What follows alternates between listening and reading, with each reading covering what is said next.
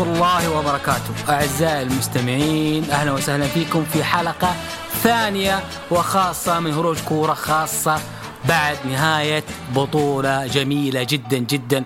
يورو 2020 انتهت يا جماعة. والحلم الكروي الجميل اللي في مضى علينا في شهر كامل انتهى بتتويج الازوري بلقب اليورو للمرة الثانية. بطولة كانت من أروع ما يكون مفاجآت أحداث memes طرائف غرائب شغب عنف همجية كل ما تراه كل ما تتمناه حصل في هذه البطولة من جميع النواحي كأنه فيلم سينمائي مكتمل الأركان. ولا تحلى الجلسة ولا البودكاست إلا بحضور أساطير نقدم كالعادة ال big boss جود يا دي 13 حياك الله يا جود مساء الخير و... وأعطينا أخبارك. الله الله يحييك. لو في big boss فأنت ال big boss اليوم يا غالي يا أبو يحيى. حبيبي. مو big boss هنا هنا هنا مشلح. المهم آه آه لا روع روع ما حضيف على كلامك صراحة غير إنه اليورو كان مرة ممتاز بشكله الخاص وبهويته الخاصة والحمد لله يعني أمنيتي وثقتي كانت موجودة من قبل لا تبدأ البطولة. ومنشي على التوقع ذا يا جود لا اله الا الله شوف دائما دائما يعني الذهب يعني إيش؟ كل ما قدم كل ما يغلى. فأنت إيش؟ ساكت لك سنين ومجمد وب... والباداس ما رجع وسكتنا ياميها لكن شوف ما شاء الله تبارك الله ضبطت الاخير في الكورة ما شاء الله عليك. لا يا عمي حرام. حرام عليك دائما أجيبها صح. حرام عليك. أنتم ماسكين لي على طيب باداس. طيب. قلت لكم باداس أم أمنية إنه يرجع. ما رجع ذكر باداس ما رجع أندرتيكر. وانت قاعد تسجل أربع سنين. إيوه بس أنا قلت أمنية. أمنية انه طيب يرجع. طيب طيب طيب طيب. أوكي. تسكيت آه نروح لحبيبنا آه من الطائفة الجميلة. آه طيب طيب. ما أنت لسه عقبك يا أبوي. انسى أنسى. ثور أنا ثور. أنت إذا طفشت أرسلت علي أتباعك الجيش حقك. فين المندي؟ فين المندي؟ هلكت أمي. طيب. آه نروح للطائفة الجميلة طائفة المطر طائفة الضباب إلى الصائم. الله يتقبل منه منه أبو محمد حياك الله أبو محمد. الله يجزاك خير. هلا أبو تحية لك وتحية للشباب أعطيك جو من البداية إيماني. ما ما ما في شيء بالطائف. الطائف كل شيء في الطائف صار في القصيم ما شاء الله. يزرعون برشوم أيوه أيوه ما شاء الله. راحت عليك. عشان كذا قلبتها دين أنت أحسن لك.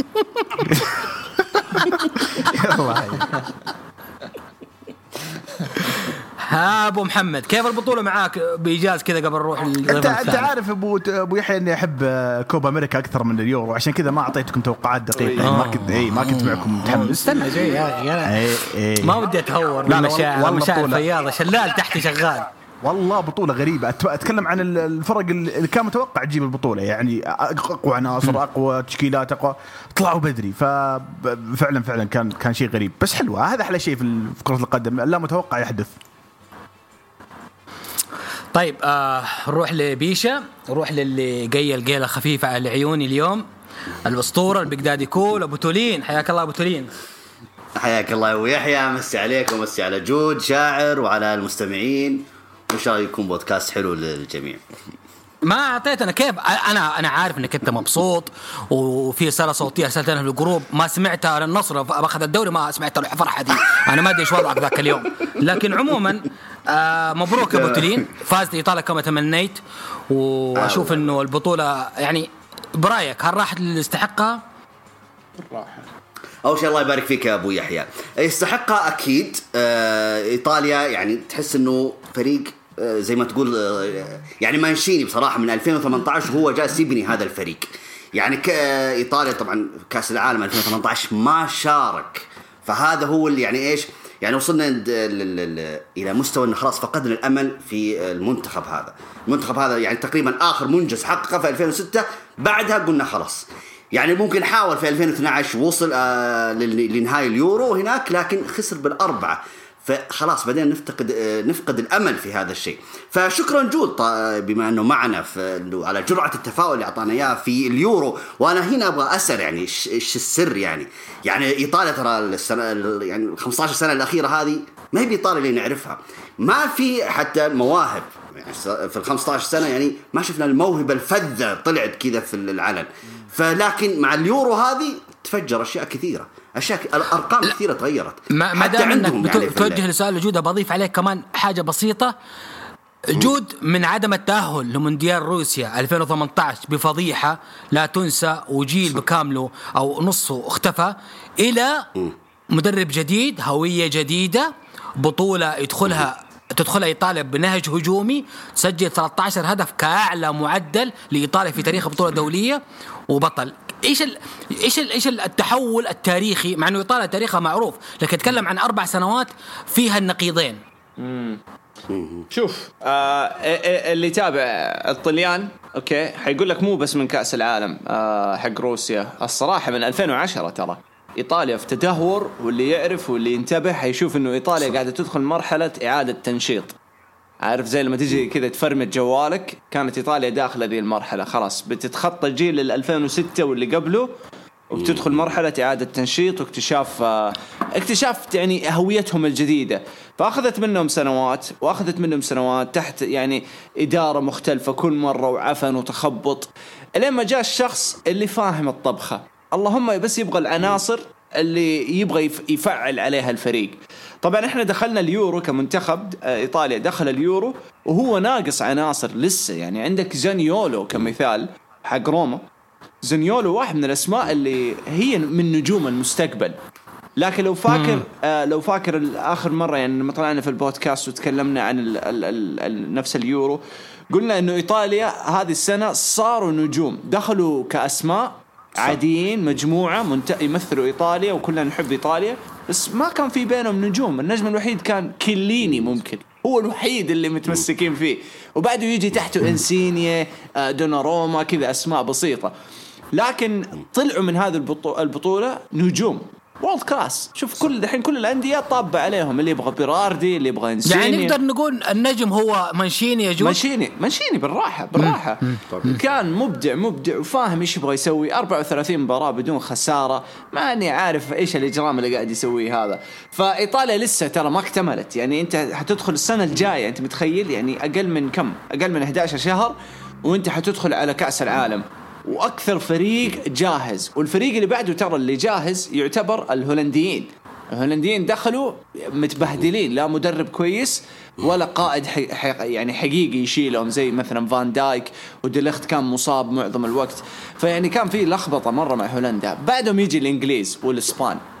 فأنت تتكلم عن هذول الاربع فرق أو أربع منتخبات حتركز عليهم. بس حيفضل الأقوى واللي حيدخل بشكل أقوى هو منتخب إيطاليا فاحتمال كبير أنا أشوف إنه إيطاليا كمان حتكوش على كأس العالم إذا استمر مانشيني بهذه الطريقة وضاف العناصر اللي يحتاجها كمهاجم غير بيلوتي لأنه يحتاج مهاجم غير بيلوتي الصراحة ويحتاج زانيولو يرجع في الصورة وفي كم اسم ثاني حيقفطهم يعني شوي شوي غير كييزا اللي خلاص.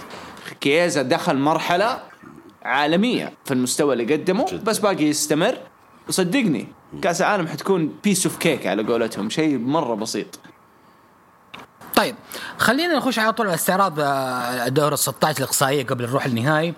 عندنا خلينا نقسمها على أيام المباريات. عندنا اليوم الأول كان عندنا آه، فوز آه، ساحق من الدنمارك لويلز 4-0 كانت مباراة من طرف واحد آه، الشوط الأول 1-0 للدنمارك. الشوط الثاني الدنمارك اكتسحت آه، ويلز وكان في طرد لأحد لعيبة ويلز. شاعر إن كان عندك شيء عن المباراة ذي؟ هذه المباراة تألق فيها كاسبر دولبرغ. سجل هدفين و... وطبعا آه نتاج أو بداية خلينا نقول الصحوة للدنمارك من من بداية دور 16 يعني آه، رجعوا كذا واستعادوا خلينا نقول ال- ال- الروح حقتهم اللي فقدت مع أول مباراة. فدولبرغ ترى من نجوم البطولة وكان بارز في المباراة هذه بشكل مرة كبير واستحقت الدنمارك إنها تفوز بالمباراة دي بدون أي نقاش. طيب آه آه بتضيف شيء أبو تورين عن المباراة ذي؟ لا لا ابدا. واستحقوا أنا فاجئوني أنا كنت أتوقع ويلز لكن فاجئوني الدنمارك وبفوز ساحق. فمبروك دنمارك يعني. طيب عندنا أبو المباراه الثانية آه مباراة البطلة إيطاليا أول مشوار في دور 16 أمام النمسا. كانت مباراة جدا جدا جدا صعبة لإيطاليا ومحك كبير جدا لإيطاليا انتهت الشوط الاصليه بصفر صفر وبعدها الشوط الاصلي الاضافي الشوط الأول آه إيطاليا سجلت كييزا وبيسينا وبعدين النمسا سجلت بساسا وكان أول هدف يلج مرمى إيطاليا كان فوز جدا صعب لإيطاليا وشكك شوية الجمهور في قدرة إيطاليا إنها تكمل البطولة ولا؟ السؤال لي أنا ولا أي لك يا بوتولين أقول لك الفوز كان صعب وشكك شوية المحبين في قدرة إيطاليا تكمل لو تذكر البودكاست الماضي أنا قلت قلت ترى النمسا ما هي باختبار حقيقي لإيطاليا زي زي المجموعة لما كان فيها. لكن هنا النمسا أتعبت إيطاليا. فعلا. فأنا هناك يعني بديت أشك في الموضوع. لكن لما فازت إيطاليا وتجاوزت النمسا فلنا كلام آخر يعني في في الدور الثمانية. لكن للأمانة النمسا كان منتخب محترم وأتعب إيطاليا كثير كثير. جود المباراة كانت صعبة لاهتزاز مستوى إيطاليا ولا النمسا كان ند قوي طول المباراة في الدفاع عن مرماه؟ آه، إيطاليا ما اهتزت ولا شيء. هو الاختلاف إنه النمسا يعني داخلين بحماس عارف؟ يعني كان من أكثر الفرق اللي أو المنتخبات عفوا بين المجموعات كان أكثر منتخب عنده عنده روح ويلعب بطريقة قوية دفاعية وهجومية. بس ما عندهم عناصر تغير المباراه بس عندهم مجموعة تعرف تقفل. وهذا كان مرة صعب. وترى أنا يعني لما أفتكر ذاك الليلة كثير ناس كانوا يقولوا إيطاليا قاعدة تقدم مستوى سيء. إيطاليا كانت قاعدة تعافر عشان تكسر التكتل الدفاعي اللي, قاعد يصير من النمسا ونجحت إيطاليا. عن نفسي قدمت مستوى جدا ممتاز وأثبت لي إنهم قادرين يكسروا الجدران اللي قدامهم مع المنتخبات اللي تلعب بأسلوب النمسا. لكن صادفنا إنه إيطاليا لعبت مع منتخبات فاتحة لعب. هذا اللي اختلف بعد النمسا. فأنا أشوف بدعوا قدام النمسا وتخطوا مرحلة كانت مرة صعبة. ممكن أصعب منتخب واجهوه الصراحة. طيب آه اليوم الثاني كان عندنا آه أول مفاجآت البطولة وهي إخراج هولندا عن طريق تشيك. كانت مباراة غريبة جدا جدا جدا. بدأت بسيطرة من هولندا. تشيك شوية كانت تعافر. كانت اللحظة الفارقة هي دقيقة 52 لما كان في انفراد للاعب هولندي أضاع بكل غرابة رجعت هجمة مرتدة لتشيك. وتسبب ديليخت بفاول على رأس المنطقة وبطاقة حمراء قلبت كل الموازين. احرز بعدها توماس هولش هدف الأول 68 دقيقة 68 دقيقة 80 باتريك تشيك أحد هدافي البطولة. احرز الهدف الثاني. وأخرج الهولندا.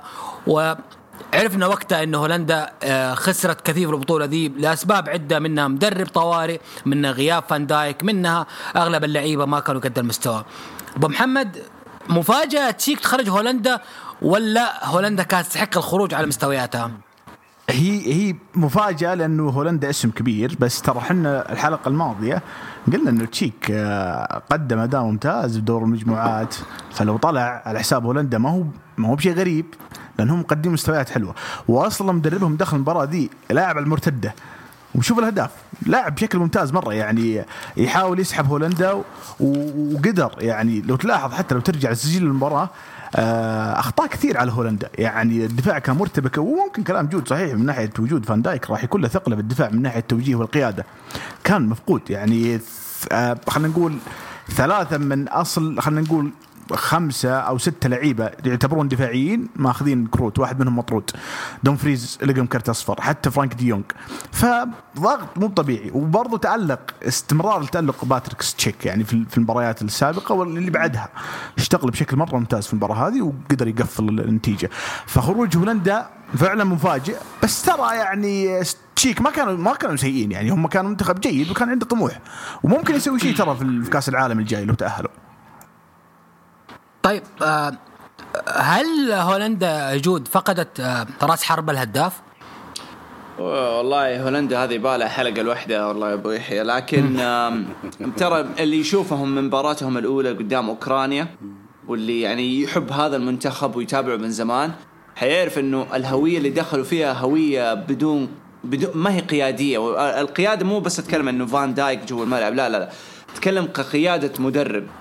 ديبور يعني وانت الكرامه زباله بشكل مو طبيعي لدرجة إنه لو تطالع في العناصر اللي تلعب والعناصر اللي أتكلم عنها أسماء الكبيرة واللي هم اثنين منفس ديباي وجيني فاينالدم هذول الاثنين دخلوا بكبرياء إنهم نجوم عالميين وإنهم قادرين يشيلوا منتخب. فهم اللي حاسوا المنتخب في البطولة ذي هم الاثنين ذول اللي حاسوا المنتخب. ومين اللي ساعد المنتخب؟ النجوم الصغار. دمفريز مالن وكم اسم ثاني يعني من الصغار. هم ذول اللي تعبوا. وطبعا تحية لفرانك دي يونغ اللي كان بطل. يعني اشتغل شغل مو طبيعي. بس عامة الفريق كان يستنى اللحظة اللي يندعس فيها. بس يقول مين حيدعسني؟ وسبحان الله جاهم عدوهم اللدود الشيك. الشيك دائما استقعاد من أيام ندفيد وكولا إيه. وباروس الغول. الأسود حق هولندا. أيوه طول عمره استقعاد لهولندا. والله وأنا أشوف ذي المباراة أول ما بدأت قلت هولندا اليوم حتاكل تر- تراب. ودخلوا بالفعل أكلوهم تراب. أنت لو تشوف أول فرص ضيعوها هولندا كانوا مسكين اللعب. هنا يوضح لك كبرياء الهولنديين إنهم ما كانوا زعلانين قاعدين يضحكوا. وهم يضيعوا الفرص ولا كأنه في شيء.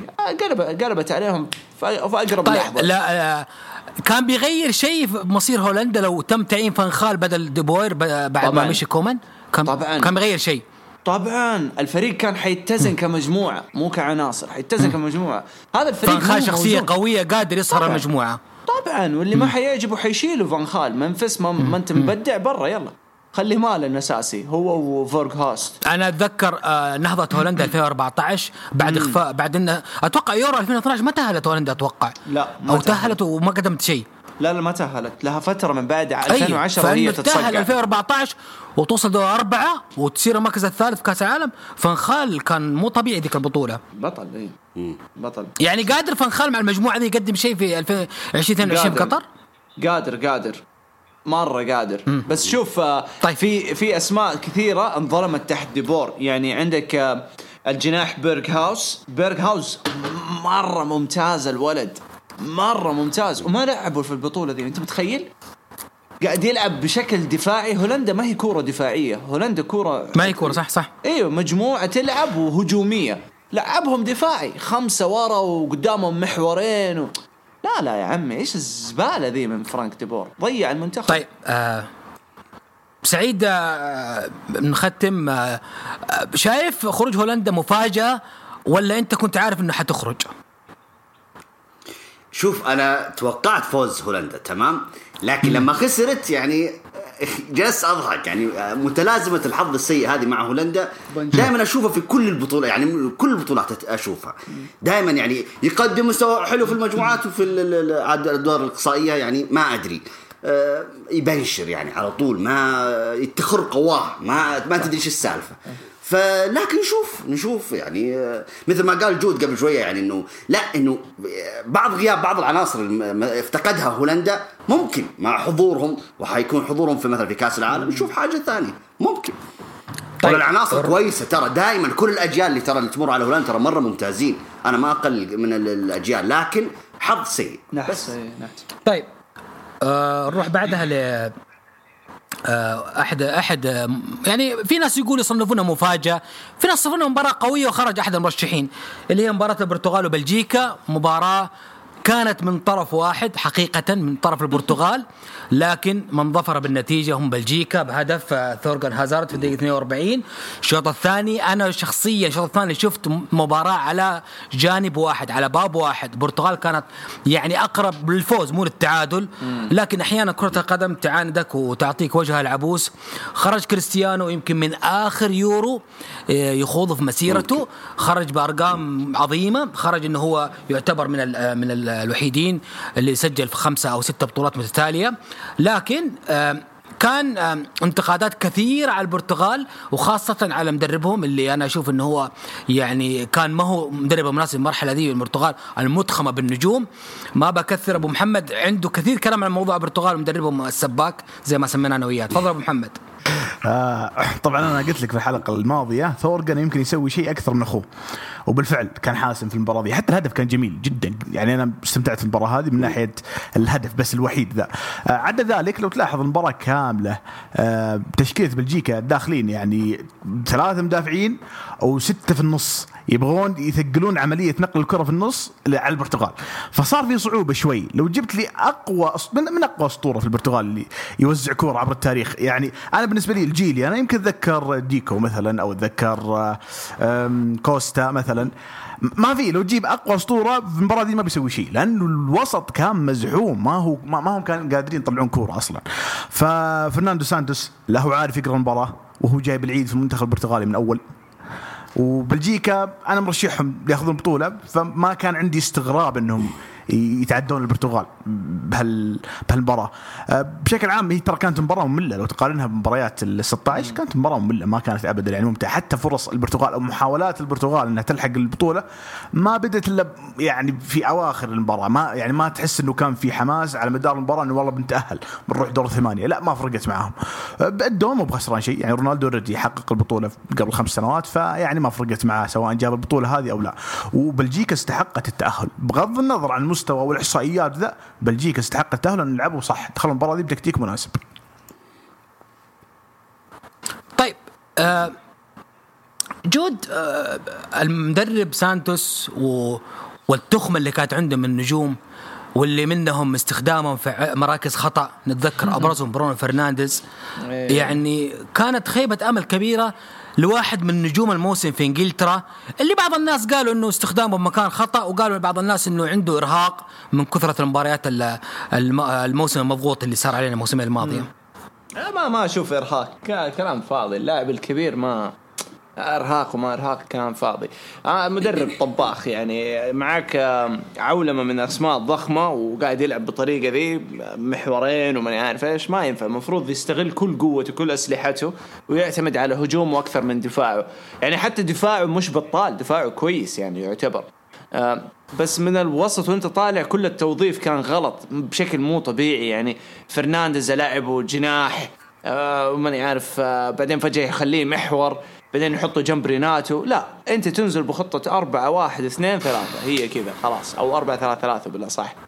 فألعب على محور واحد اللي هو شو اسمه اللي يلعب في بيتيس هذا ناسي شو اسمه. ونزل معاه ريناتو وبرونو في الوسط. خلاص هنا مركزهم هنا.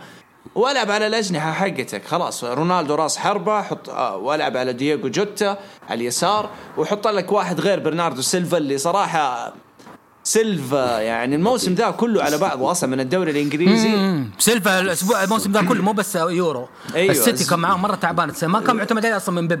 بالضبط. فكان زبالة يعني سيلفا يعني. فكان عنده خيارات. حتى كان عنده حق بنفيكا هذاك نسيت اسمه اللي يلعب كون كون أيوه كونا تشافاليس ما أدري شو اسمه كونا تشالابيس حاجة زي عندهم كذا. جرى عندهم عناصر والله. عندهم إيوه إيوه فريق ثقيل. يعني حتى لدرجه يقدر يلعب 4 4 2 لو يبغى كمان. بس يعني لا تعليق يعني كانت باينة باينة والاعتماد على رونالدو كان مرة كثير مرة كثير. بس ما أقلل من رونالدو ابدا يعني شال شال الفريق بشكل مو طبيعي. لكن كان عندهم عناصر إنها تلعب كمجموعة ويقدموا حاجة استثنائية لأنه فريق كان جدا ممتع في ذي البطولة الصراحة. بس. طيب آه سعيد hard luck خروج آه كريستيانو رونالدو. هل ترى إنه آه المدرب لازم يستبدل حالا ولا يكمل معهم كأس العالم؟ والله أول شيء شكرا لك. آه، بالنسبة للبرتغال ممكن هذا أكثر منتخب عانى في هذه البطولة في اليورو هذه. آه، ممكن مثل ما تفضلتوا أنتم تقولون المدرب سباك فعلا المدرب ما ينفع. يعني ممكن آخر عشان ممكن البطوله اللي حققها اليورو الأخيرة يعني قالوا يلا كمل. مع المنتخب ولا ترى المفروض إنه يغيرونه. ال- الأنظار كلها كانت على البرتغال بما إنها بطلة اليورو السابقة ال- في المجموعات يعني واجهت منتخبين كبيرة ومرشحة فرنسا وال- وألمانيا. آه، وأخيرا يلعب ضد بلجيكا. بلجيكا ترى مرة قوي ومرة منتخب صعب. وأنا قلت لكم البودكاست الماضي إيوه البرتغال ترى مرة كويس بس ترى بلجيكا ترى مو بسهل. وهذا اختبار مرة حقيقي البرتغال كبطلة آه، اليورو السابقة. هل بتتجاوز ولا لا؟ ومثل ما قلت يا أبو يحيى فعلا كانوا يلعبون على مرمى واحد لكن آه، كورتوا موجود. ف عانت. حتى okay صح إن بلجيكا okay عانت شوية من هجوم وش اسمه وحشية البرتغال لكن للأمانة يعني آه، حظا اوفر هذا اللي أقدر أقوله يعني. طيب نروح اليوم الثالث من دور 16 واحد من أمتع أيام اليورو. عندنا المباراة الأولى كانت كرواتيا وأسبانيا مباراة جميلة جدا جدا. تقدمت أسبانيا 2-0 دقيقة 77 كانت 2-0 كنا مباراة خلاص منتهية. فجأة كرواتيا رجعت فيها الروح وسجلت في آخر خمس دقائق هدفين. رحنا للإضافي آه، آه، آه، رحنا بعد الإضافي ال- أقصد إنه معلش آسفين. تقدمت آه، آه، تقدمت كرواتيا بهدف وتعادلت بهدف بهدف اسبانيا الشوط الثاني كان في هدفين لإسبانيا. 3 1 بعدين كرواتيا تعادلت في آخر الثواني خمس دقائق. 3 3 صارت رحنا للاجواء الاضافيه آه، أضافت آه، إسبانيا هدفين موراتا وميكيل. آه، أبو محمد إسبانيا أحس إنه في المباراة دي كشرت على نيابة وضحت لل... لليورو إنه هو منتخب جاي ينافس ويحقق اليورو. مو جاي بس بجيل شاب قاعد يقضي وقت. صحيح صحيح. كذا تغيرت تحس إنه الفريق داخل مجموعات ما ما عندهم طموح يجيبون البطولة. تأهلوا 16 لا والله خلاص صار موضوع جد بزيادة. وأكبر دليل نسبة الاستحواذ 65% فرجعنا للمنتخب الإسباني القديم أو الفكرة القديمة حقت إنه نمسك كورة يعني نشتغل على موضوع إحنا نمسك كورة.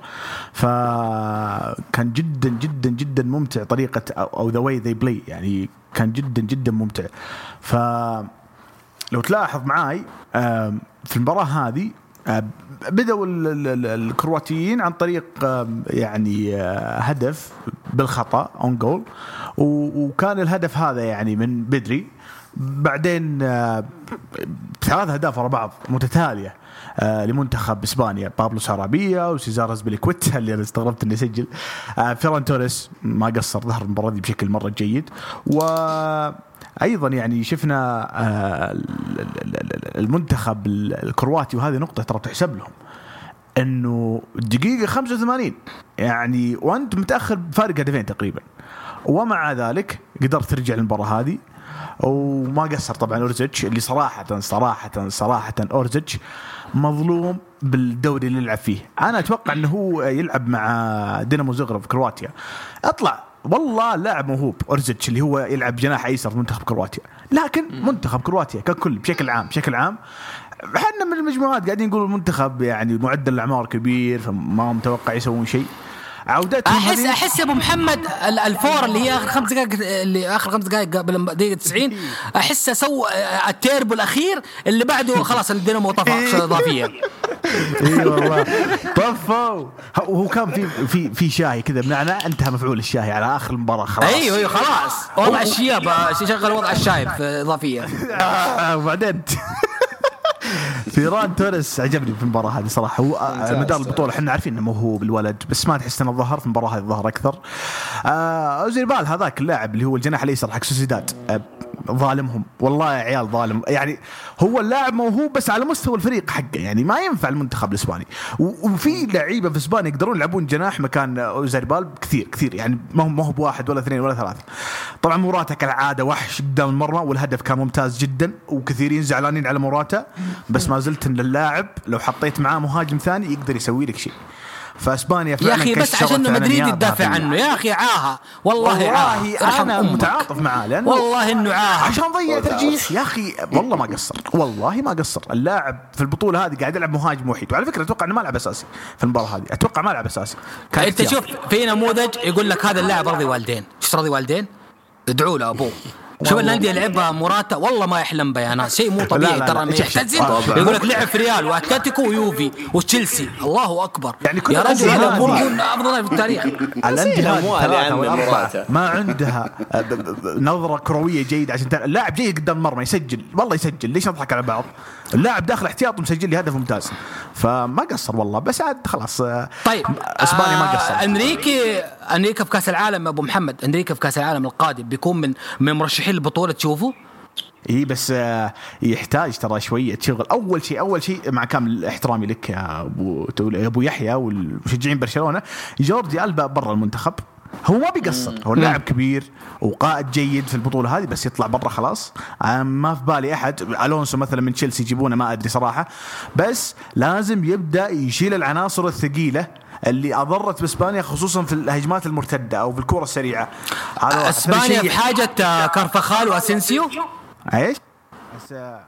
أسبانيا في حاله كارفخال واسنسيو يرجعون له في كأس العالم؟ آه ممكن. آه، اسنسيو ما أدري ما أتوقع إنه بي بيكون فارق كبير بس آه آه، أنت بالطريقة هذه أنت الحين في الاستحواذ هذا والش... ال- الشغل الممتاز اللي في الأدوار النهائية تحتاج لعيبة سريعين خفيفين في الملعب فهمت الفكرة؟ فلازم تجيب لعيبة أول شيء أول شيء اوزاريبال مثلا ما ينفع الكورة هذه يعني تحس إنه من اللعيبة اللي يلعب جناح كوره طيب هداف. هداف برشلونة الصغير إنسو فاتي. أتوقع لو رجع مرة ثانية؟ تالق وسجل. ممكن يروح إنسو فاتي. والله فاتي. بدأ الموسم الماضي مع برشلونة بشكل ممتاز.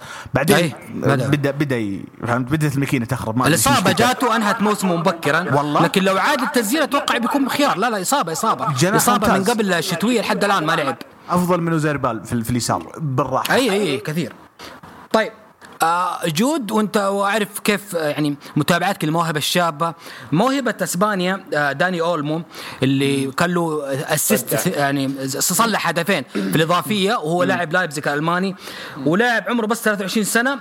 يعني لاعب برز بروز كبير في هذه البطولة واعتبره من أفضل اللعيبة الشباب في هذه البطولة بجانب كم لاعب. كيف شايف أولمو وتأثيره نزل من على الدكة وصلح هدفين اللي هي خلت أسبانيا تتاهل أول شيء آه، بختصر موضوع إسبانيا. لو في منتخب أكره كره العمى فهو منتخب إسبانيا. أنا ما أطيقه. تمام. بس لازم أنصف لازم أنصف okay؟ آه في كم لاعب صراحة بدعوا منهم أولمو اللي كان مرة يذكرني بجوتي. مرة ذكرني بجوتي بأسلوب لعبه كذا خفيف الولد ويعرف يفك لعب مرة كويس. وحتى الآن مستغرب إنه كيف واحد زي أولمو ما لعب في الدوري الإسباني يعني أفتكر كان في الروسي إذا ما خاب ظني أو شيء زي كذا. وبعدين راح للايبزيج فيعني الوضع مرة غريب الولد ذا. بس ممتاز مرة ممتاز. لكن لو في أحد ترى شايل المنتخب هذا من المجموعات لين ما وصلوا قدام إيطاليا فهو بيدري. والله لو مين لا تقنعني بأي لاعب موجود في ذا المنتخب التعبان إلا بيدري صراحة. بيدري هو اللي فكر لهم كل الأمور. يا عمي ولد عمره 17 من 18 يلعب بهذه الطريقة يدف كأني قاعد اتفرج خليط بين تشافي وإنيستا. الولد مرة ممتاز مرة ممتاز هو اللي شالهم. بس الشيء الوحيد اللي أشوفه إنه لويس إنريكي ما ينفع لإسبانيا. ما في ناس تحب إنريكي على عيني وراسي لكن أنا أشوفه طباخ زيه زي بنيتز طباخين. اللهم إنه بنيتز رافع بنيتز يقدر يطلع روح في الفريق يقدر يجمع الروح في الأوقات الميتة.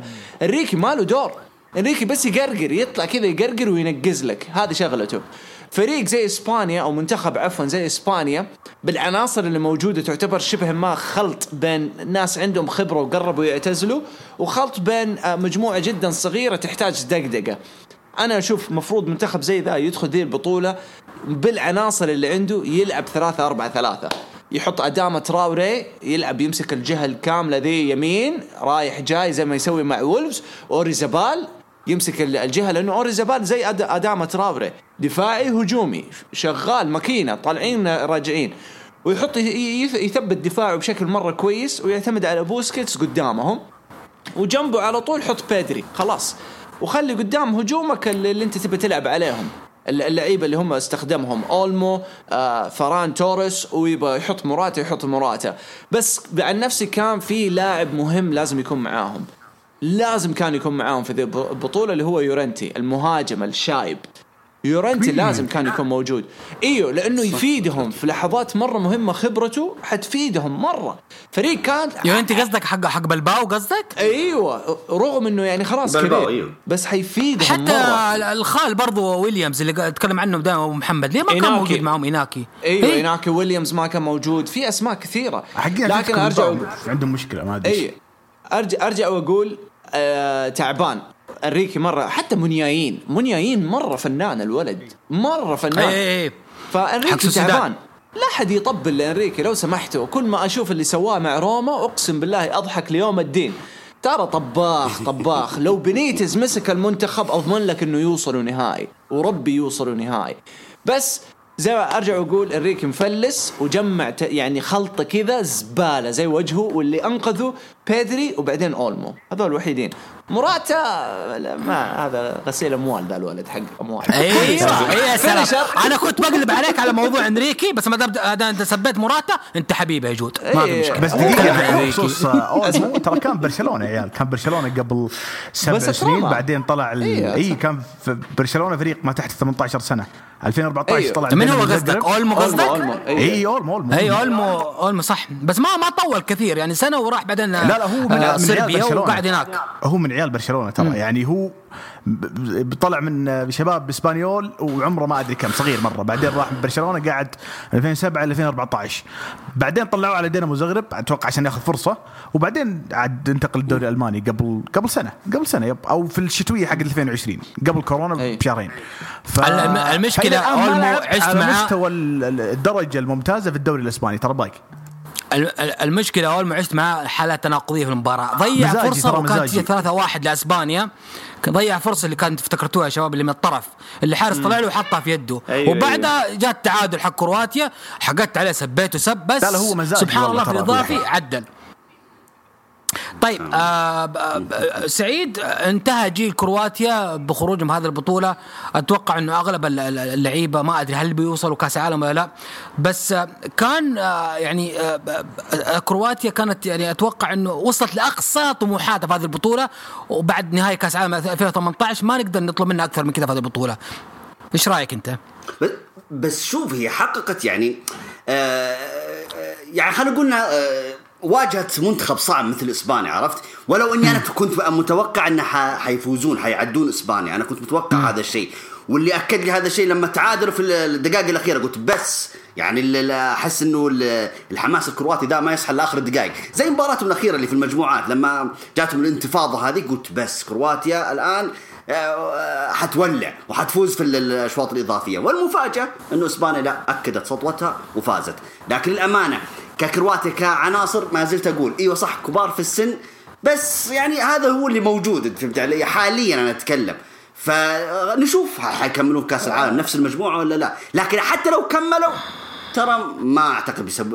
يعني بيعطونا نتائج جيدة. عمي كأنهم لومينا 2003 الله طافي فريق طافي يا عمي بالعافية. فعلا أنا تفاجأت فيهم. البطولة يعني شوف عندك كرواتيا آه يعني كذا منتخب. لكن كرواتيا بالذات تفاجأت فيهم. ولا أنا كنت متوقع إنه حيوصل على لا لا الدور لا. ابو. ابو أبو أبو توليل لو إنك متابع كرواتيا واضح إنه الجيل على نهايته. أيوة. فحتى داخلين بمعدل أعمار كبير. ودرجة إن هم يعني في كم لاعب. أصلا من الكبار ما جو أصلا البطولة دي اللي كنا كانوا في 2018 فاهمني؟ فواضح قدموا مباراة حلوة يعني. قاعدين بس يجددوا شوية كرواتيا. في في الجيل طيب. اليوم ال- الممتع ده ما انتهى السهرة كانت مع مباراة فرنسا وسويسرا المباراة الدرامية سواء داخل الملعب يا أو خارج. الملعب يعني نتكلم عن بداية المباراة. كان في هدف لسويسرا بالرأسية آه، سيفيروفيتش. وانتهت 1-0 الشوط الأول. الشوط الثاني جاء بلنتي لسويسرا وضيعوا اللاعب. السويسري. أتوقع انه أتوقع في واحد من اللعيبة علم الحارس حق فرنسا قال له روح محل. ما أتوقع مين مين. بنزيما أتوقع اللي قال الحارس فرنسا. بنزيما. لوريس أيوه. بنزيما أي نعم. وبعدها سبحان الله انتفاضة لفرنسا. بنزيما هدفين كل واحد أحسن من الثاني. وبول بوجبا المعلم الكبير أبو محمد هذا لك الهرجة. أبو المعلم الكبير سوى هدف في زاوية الشيطان يعني شيء مو طبيعي. بوجبا الهدف ده وفرحته بالهدف ده الناس هنا قالت خلاص المباراة حسمت لفرنسا فرنسا حتمتعنا في بقية الربع ساعة. رجعت الحياة في سويسرا بشكل غير طبيعي بشكل غير طبيعي يعني مستحيل اللي سوته سويسرا في آخر الدقائق دقيقة 81 سيفيروفيتش حقق الهدف الثاني في المباراة له وصارت 3 2 دقيقة 90 غلطة لبوجبا غير مبررة أفسد فيها متعته في البطولة كلها فقد الكرة وسط الملعب رجعت هجمة مرتدة بمتعة لا متناهية لعبة جماعية من سويسرا. أنهى فيها المهاجم آه، غفرافلوفيتش ال- ال- بالتعادل 3 3 انتهت اشواط إصلاي- اصليه ب 3 3 رحنا بعد الإضافي لم تتغير النتيجة. رحنا لمبا... لا لا لا لا لا بالامتياز ضربات جهاز ترجيحية وأضاع فيها نجم العالم اللي دخل البطولة ذي انه يبغى الكرة الذهبية. مبابي ضيع آخر ضربة وتأهل سويسرا. ولا ننسى الدراما اللي صارت بين أم رابيو وأم بوجبا في المدرجات. كان في مخاصمة بينهم. أم رابيو كانت زي أم زكي في باب الحارة تخاصمت مع أم بوجبا تخاصمت مع مع أخوات بنزيما تخاصمت مع كل الفريق. تخاصمت مع أخوان بوجبا الخيلان تحت ما هم في الخيلان. المهم إنه كانت زعلانة من اللي سوته من الغلطة حقت بوجبا وطبعا بعدها طلعت فضايح على فرنسا بنتكلم عنها بعد ما نشوف التحليل. شاعر فرنسا بطلة العالم خرجت على يد سويسرا في بعض الناس قالوا أكبر مفاجآت هذه البطولة بعض الناس قالوا ديشام خلص سحره وانتهى ووقف وتحطم على ال- ال- الصخرة السويسرية. شوف هذه المباراة يعني كانت محسومة لفرنسا قبل ما تبدأ يعني بناء على الأسامي وبناء على ال... بس يأبى المنتخب السويسري إنه يبطل أو يطلع أو يترك العادات هذه. لازم يسوي المفاجآت المعتادة. وبالفعل يعني آه لعبوا مباراة كبيرة جدا جدا ودخلوا بنفس التكتيك الفرنسي. ترى فرنسا داخلين 3 5 2 سويسرا داخلين 3 5 2 فالوضع كان فعلا يعني آه خلينا نقول مركز على موضوع إنه من يكسب المعركة اللي في النص هذه. وتشاكا نجم المباراة وهذه من الأشياء اللي أنا فاجأتني. وأنا ما بقلل إمكانيات تشاكا بس يعني إحنا عارفين اللاعب مع مظلوم مظلوم مظلوم مع أرسنال مو بقادر يسوي شيء مسكين. لكن في المباراة دي أعوذ بالله قلب دينامو. ماسك المباراة طول بعرض وقطع كور ولقم كرت أصفر. بس يعني فعلا كان كان مرتب النص حق سويسرا بشكل ممتاز. وجبنا أكثر مرة طاري بنفيكا يعني سيفروفيتش أحد نجوم بنفيكا. وهذا دل يدل على إنه النادي يعني يتعاقد صح مع لعيبة ممتازين. فعلا لاعب جيد و... ومهاجم يخلص لك الهجمات بشكل ممتاز. ريكاردو رودريجيز اللي ضيع البلنتي تراه نجم ميلان. وفعلا ترى هو على آخر مسيرته يعني أتوقع ما عاد باقي له كثير في الكورة. وأتوقع برضه بتوجيه من بنزيما. اللي اللي أثبت في المباراة هذه إنه فعلا كان مفقود في في في فرنسا في مع, الخارطة دي أو التشكيل هذه أو التركيبة هذه. لاعب خبير ولاعب يعرف يتمركز ولاعب فنان ولاعب كل شيء. نمدح نتعب نتعب في كريم بنزيما صراحة. آه أكيد أبو تورين فرحان الحين. بول بوجبا آه من نوعية ذوليك اللي يجيب لك هدف بس يجيب فيك العيد شوي. فحسب مزاجية اللاعب وحسب عنجهيه اللاعب وحسب تفكير اللاعب. تفكير اللاعب مريض. بس بس برضه الهدف ممتاز. ما نقدر نقول فيه شيء. آه بشكل عام ركلات ترجيح ما نقدر يعني نقول والله بس ما قصر. اذا سويسرا يعني قدرت تعادل في الدقيقة 90 وتوصل بك بالترجيح خلاص. أتوقع إنه إذا فاز سويسرا ما بنقول لا. يعني هم في النهاية قدموا مستوى جيد. بس ردة فعل الجمهور الفرنسي على تضييع كليان إمبابي للبلنتي أو الترجيح كان شيء راقي وواثقين بنجمهم ورغم إنه نجم شاب بس جاب لي كأس العالم وأكيد إنه حيجيب لي بطولات المستقبل أو ما على العكس طبعا اللي صار في النهائي مع مع نجوم إنجلترا. آه. إحنا عارفين فين ترمي أنت الهمج الندالي طيب خلاص آه جود آه سويسرا فازت بصلابة بشجاعة بإعجاز من حارسها سومير اللي أنا أراه أفضل حارس في البطولة. وظلم ظلم إنه إنه ما في ما في جائزة. حجبت جائزة أفضل حارس في البطولة وكان يستحقها سومير. مرجله شاكا اللي اللي ضحى بنفسه عشان يوقف عن عن الدور اللي بعده بسبب إنه يفوز فريقه. شفنا كيف مشهد يا أبو يا جود قبل البلنتيات إنه كل لعيبة سويسرا محاوطين شاكا وهو قاعد يصيح ويشجعهم كأنهم في حرب. في حين إنه حقهم فرنسا كل واحد في جهة وقاعد مريح ومتكي. بانا يعني قبل البلنتيات واضح من الفريق اللي مصمم إنه يخرج بالفوز والفريق اللي آخر همه الفوز في سبيل إنه مظهره يكون يعني ال image حقه يكون كويس.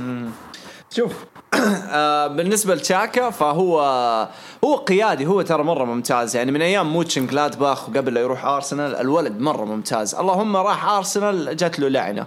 اتنكب هناك.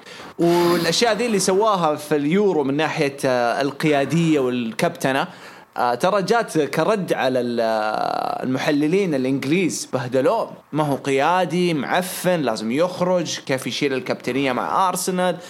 فوراهم إنه لو في منتخب ولا في مجموعة تمشي معاه صح حيكون قيادي. فهذا هذا كان تشاكا آه مو بعيد عن موضوع إسبانيا من ناحية اني كرهي للمنتخب ففرنسا برضو من المنتخبات اللي ما أطيقها ابدا بسبب شعبهم. بسبب الكبرياء اللي في شعبهم. وهذا المباراة ذي كانت أكبر دليل يوضح لك الكبرياء المعفن اللي في اللعيبة هذه. لا شوف الجيل الجيل الحالي في فرنسا في الدوري حقهم. وفي المنتخب جيل ضخم من المواهب. مرعب مرعب مرعب. أي مدرب حيحوس عشان يختار؟ بس عشان سياسات اللعيبة وال sponsorship والهذا فلازم لازم يختار الأسماء الضخمة ضخمة ضخمة. ولا أنا عن نفسي كان في أسماء تشتغل معاك وحتساعدك أكثر وما تتخاذل. زي باييت كمثال. أدري إنه مصاب بس إنه بايات يعني كمثال كان حيفرق وفي لعيبة ثانية بالهبل ممتازة في دوريهم. أرجع أقول بوجبا أنا ما أعرف يعني الناس تقعد تقول عليه عالمي عالمي عالمي. أنا أفضل أيامي. أفضل أيام شفتها له كانت اليوفي. كان خرافي في اليوفي. لا مع مانشستر ولا مع المنتخب صراحة اليوم ذا أقنعني. يجيب لك هدف خرافي دائما أهداف خرافية للأمانة. دائما أخ- أهداف وتخلي الواحد فكه يطيح في الأرض. لكن إيش سوى؟ جاب الهدف قام يترقص وبعدها خطأ وق- ولقم. خلاص الخطأ من عنده اللقمة جات من عنده قاعد يتفلسف لي و... ثقة زيادة عن اللزوم يعني. هذا هذا المنتخب الفرنسي. ولا- رقصات كأنه نادي ليلي يا ابن. الحلال. كله يرقص. جريزمان يسجل لك هدف. واضح واضح محبتك لهم يا جود. والله واضح إنك تحبهم مرة أنت. طيب جود جود دقيقة دقيقة. جود هل هل آه، يعني آه، أنت تتكلم عن نجوم فرنسا. نقدر نقول فرنسا المفروض تفوز حتى بدون مدرب على النجوم اللي عندها؟ يعني ممكن لو فرنسا مسكها مسكها مثلا مثلا زيدان. نقول زيزو. زيدان مثلا. زيدان. أيوه. زيدان بهذا الجيل ياخذ يورو بالريوس؟ شوف زيزو زيزو الحلو فيه رجال. حيدخل حيخليهم رجال. حتى لو ما عنده حتى لو ما عنده تكتيك حيخليهم مجموعة. حيقول يا ابن الكلب انت. وياه شدوا. فكوا فكوا عن نفسكم الشغل ذا البزران اللي أنتم تسووه. وبالفعل لما انت تطالع والله ضحك منتخب يضحك. امبابي تشوف مستواه. هذا امبابي؟ هذا امبابي؟ اي صح. الوحيد الرجال. الرجال الوحيد في ذا المنتخب كان ولد زيدان بنزيما. اي صح الوحيد صح الوحيد بنزيما. اللي هو شالهم في أسوأ حالاتهم وبأحسن حالاتهم غير كذا المنتخب. والله منتخب بالأسماء وبالعناصر وبالكبرياء اللي هم فيه والله ما يوصلوا شيء وأنا لو تفتكر يا سعيد. يا سعيد فاكر قبل لا تبدأ البطولة إيش قلت لك؟ قلت لك أستبعد فرنسا توصل نصف نهائي إذا ما طلعت مجموعات، فاكر؟ فاكر آه. وأنا على عكسك بالنقيض تمام قلت هو هو البطل هذا هذا طيب، فرنسا آه. هذا فرنسا. وأخذوا كأس العالم ترى بالصدفة والله. والله بالصدفة. لا وين صدفة طيب. يا والله جو صدفة يا انت عمي مرة. تحب فرنسا على قولتك رقصات يا عمي. في في عبده وكل جود واحد جود جود. اليوم مرة متألق كالعادة اليوم طيب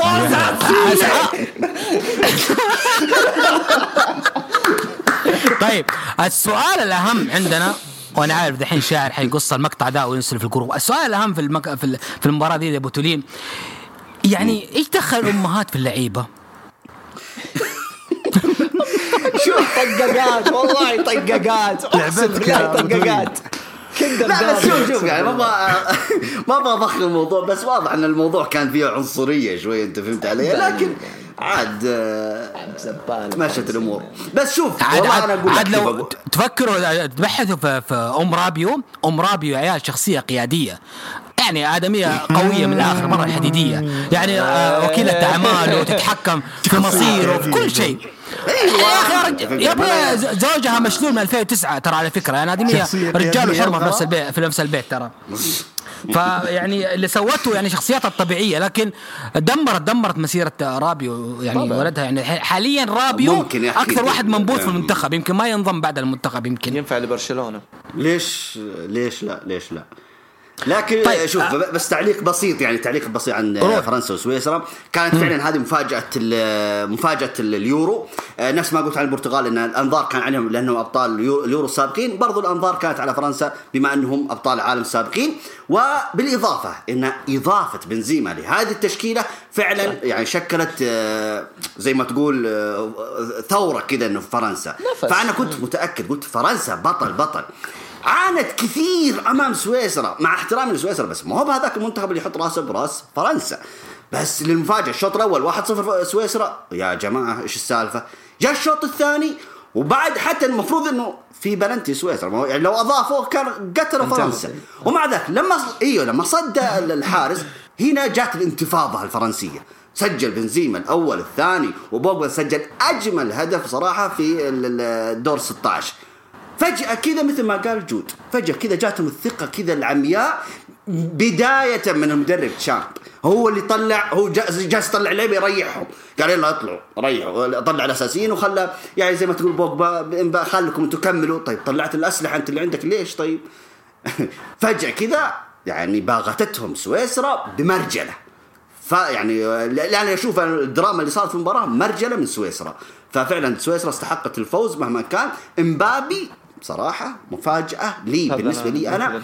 أسوأ أسوأ ظهور له كان في يورو 2020 صراحة آه طيب. بس أبو يحيى بضيف حاجة. ترى يعني على كلام تفضل يا آه،. سعيد آه ترى يعني أنا مستغرب الناس يعني ما اهتمت لذي المباراة إنه شافت سويسرا بسيطة ترى هذا كلاسيكو أوروبا زي تشيك لهولندا وزي إسبانيا لإيطاليا سويسرا, سويسرا ند أي بس أنا لفرنسا أتكلم تاريخيا يا بس برضو برضو. الكلاسيكو مرة ما تشي وتتكلم يعني 16 دور 16 وسويسرا منتفضه في آخر فترة يعني داخلة بقوة على ال 16 فداخلة واضح عليها الدعس ولما تكلمنا في التوقعات كنا مو مستبعدين ترى سويسرا يعني كنا كنا متفقين إنه ممكن تسوي مفاجأة ممكن. وسوتها. لأنه هذا كلاسيكو سويسرا قوية ترى ما هي سهلة. قوية فريق محترم. أكانجي مح... دفاعهم ممتاز الولد. طيب آه نروح لليوم الأخير في دور 16 آه آه المباراة الأولى مباراة منتظرة إنجلترا آه فازت على ألمانيا 2-0 خروج آه آه ألمانيا يعني في آخر مباراة لويكم لوف بعد آه تقريبا أكثر من 15 سنة تدريب لالمانيا ودع ألمانيا بخروج منتخب دور 16 على يد إنجلترا غريم التقليدي اللي أتوقع إنجلترا إذا ما خاب ظني من زمان ما فازت على ألمانيا في بطولة دوليه يمكن من 66 ما فازت على بطولة دولية. بعد ألمانيا كانت عقدة لإنجلترا. طبعا المباراة دي آه، رحيم ستيرلينج جاب الهدف الأول دقيقة 75 وهاري كين أخيرا فك العقدة وسجل الهدف الثاني بتمريرة من الفنان جريليش اللي على فكرة يقول يستخدم على شعره زيت الأرجيل فهذه دعاية للزيت اللي يستخدم على شعره. طيب شاعر آه فوز آه لإنجلترا بكرة قبيحة تقريبا زي ما صنفوها النقاد وخروج لألمانيا ال- ال- المهتزة اللي هي كانت في اواخر أيام ياكم لوف. يعني ألمانيا دخلت البطولة دي آه ما كان في آمال عليها بس لسه اسمها شغال وتلعب لاسمها. لكن ما ما استفادت شيء المانيا في البطولة دي وخرجت يمكن ما ما كسبت ولا خسرت شيء المانيا في البطولة دي. والله شوف إحنا من الحلقة الماضية قلنا ألمانيا آه، ما هم مقدمين مستوى جيد ابدا واصلا استغربنا فوز مع البرتغال آه، وحتى توظيف بعض اللعيبة واستبعاد بعض اللعيبة بس يعني نبتعد عن العناصر هذه. ألمانيا دخلت بطريقة متوازنة ترى في المباراة هذه لكن الملعب الجمهور 41 ألف 42 ألف متفرج. آه إنجليزي في ويمبلي وهالمباراه هذه هي اللي أعطت إيحاء للناس إنه إنجلترا راح تتجاوز آه إيطاليا في النهائي. لأنه الجمهور والحضور لهم يعني لهم ثقلهم في الملعب. وفي أرضهم. أيوه. فمباراة حلوة. مباراة حلوة يعني ما ما كانت ممتعة فنيا بس يعني إنك تشوف إنجلترا تفوز على ألمانيا هذا شيء مرة ممتاز. الاستحواذ ترى مت- متوازن بين الفريقين يعني ما في ذاك الفرق كبير ما في أحد مسيطر على الثاني. يمكن آه إنجلترا كانوا إيش يعني عندهم آم، فرصة التسديد أو فرصة تسديد أكثر من ألمانيا يعني عندهم رغبة أكثر في المحاولات. آه عدا ذلك ترى ألمانيا كانت تمريراتهم أقوى كانوا يعني عدد التمريرات عندهم أكثر كانوا يحاولون يت- يتناقلون كور أكثر بس الفريق هجوميا ما كان جيد ابدا ابدا ابدا النتيجة مفاجئة لأنه ألمانيا خسرت. مو مو مو مو فازت وهذا هو المتوقع. لكن لو نجي إحنا يعني إحنا في النهاية بنربط حديثنا بالحديث السابق. إحنا متوقعين إنه ألمانيا ما تطول. صراحة ما كانوا مقدمين مستوى جيد. آه، أقدر أقول إنه جوزنز اللي هو نجم آه، أتلانتا آم، مرة أبرز البطولة هذه. رغم إنه ساني مثلا كان ممكن يلعب نفس المركز. لكن ما أدري ليش المدرب قرر اللي هو لوف إنه يعطي فرصة لجوسنز صراحة في البطولة هذه. يعني مع إنه ما ما قصر مع اتلانتا يعني هو يقدم مستويات جيدة بس ما هو بلاعب سوبر ستار عشان تجي تحطه في مكان ثاني في البطولة هذه. فعموما ما قصر. هو قد يكون أحد أفضل اللعيبة اللي طلعوا بمكاسب من ألمانيا لأنه احتمال إنه يطلع من أتلانتا ينتقل يعني. آه، بس والله هاري كين طبعا كالعادة قدم مستوى جيد. رحيم ستيرلينج من نجوم البطولة يعني بشكل عام برضو ما قصر. آه، هاري ماجواير ترى كان رجل المباراه وطبعا ماجواير مو بغريب عليه إنه يكون رجل المباريات يعني. هو بالنهايه لاعب كبير بس ناقصه فاران كذا جنبه عشان يقدم أداء كبير في مانشستر إن شاء الله الموسم الجاي. طيب آه قاعد أسمعك قاعد تحرق إيه. يا طيب آه، أبو تولين آه، تشوف إنجلترا يعني آه، قاعد تستفيد من هذه البطولة أغلب المباريات على ويمبلي وقاعد تستفيد من أرضها وتفوز في كل مباراه تواجهها؟ آه، أكيد أكيد. أنا نفس كلام عن هولندا حقول عن إنجلترا. إنجلترا دا دائما تلازمها ال- الحظ النحس. لكن إنجلترا استغلت عامل الجمهور استغلت عامل الأرض. آه، يعني زي مباراتهم آه، قدام ألمانيا. آه، ترى آخر عشر دقائق ترى انتفاضتهم ترى آخر عشر دقائق. مع شو اسمه حماس الجمهور ممكن انتفضوا وسجلوا الهدفين. لكن آه، يعني خلينا نتكلم عن ألمانيا نفسها. ألمانيا طيب على الصورة اللي أنا شفتها. ترى مو عشان فازوا على البرتغال 4 2 في صاحوا العالم وما أدري إيه كذا بس ألمانيا ترى في اليورو هذه بدون هوية. بدون هوية وأكدوها لنا في مباراتهم ضد إنجلترا. كم يعني تقريبا جات انفراد شو اسمه مولر تقريبا أو حاجة زي كذا يعني يناول الحارس أي اي انفرادة مرة تناول هذيك. صح صح فرقت كثير. كانت تعادل إيه. أتوقع لو سجلت. آه، إيوه لو كان تعادل. فلا لا لا لا معليش. يعني بعد بعد البطولة هذه ألمانيا هي هي أول منتخب المفروض يسوي ال update على المنتخب من المدرب للاعبين كلهم. ما عاد ينفعون. المجموعة هذه المنظومه اللي امامي آه، ألمانيا ما تنفع. مرة. لوف خلاص اس- استهلك كثير. التشكيلة استهلكت كثير خلاص ما ما تحس إنه ألمانيا صارت ذيك المرعبة واللي تخوف. يعني في كأس العالم 2014 ترى كانوا مرة مرعبين لكن من بعدها ترى ولا شيء. يعني ألمانيا بدون هوية كانت تلعب. فمعلش أما إنجلترا آه، اكرر كلامي استغلت عامل الأرض. تفضل.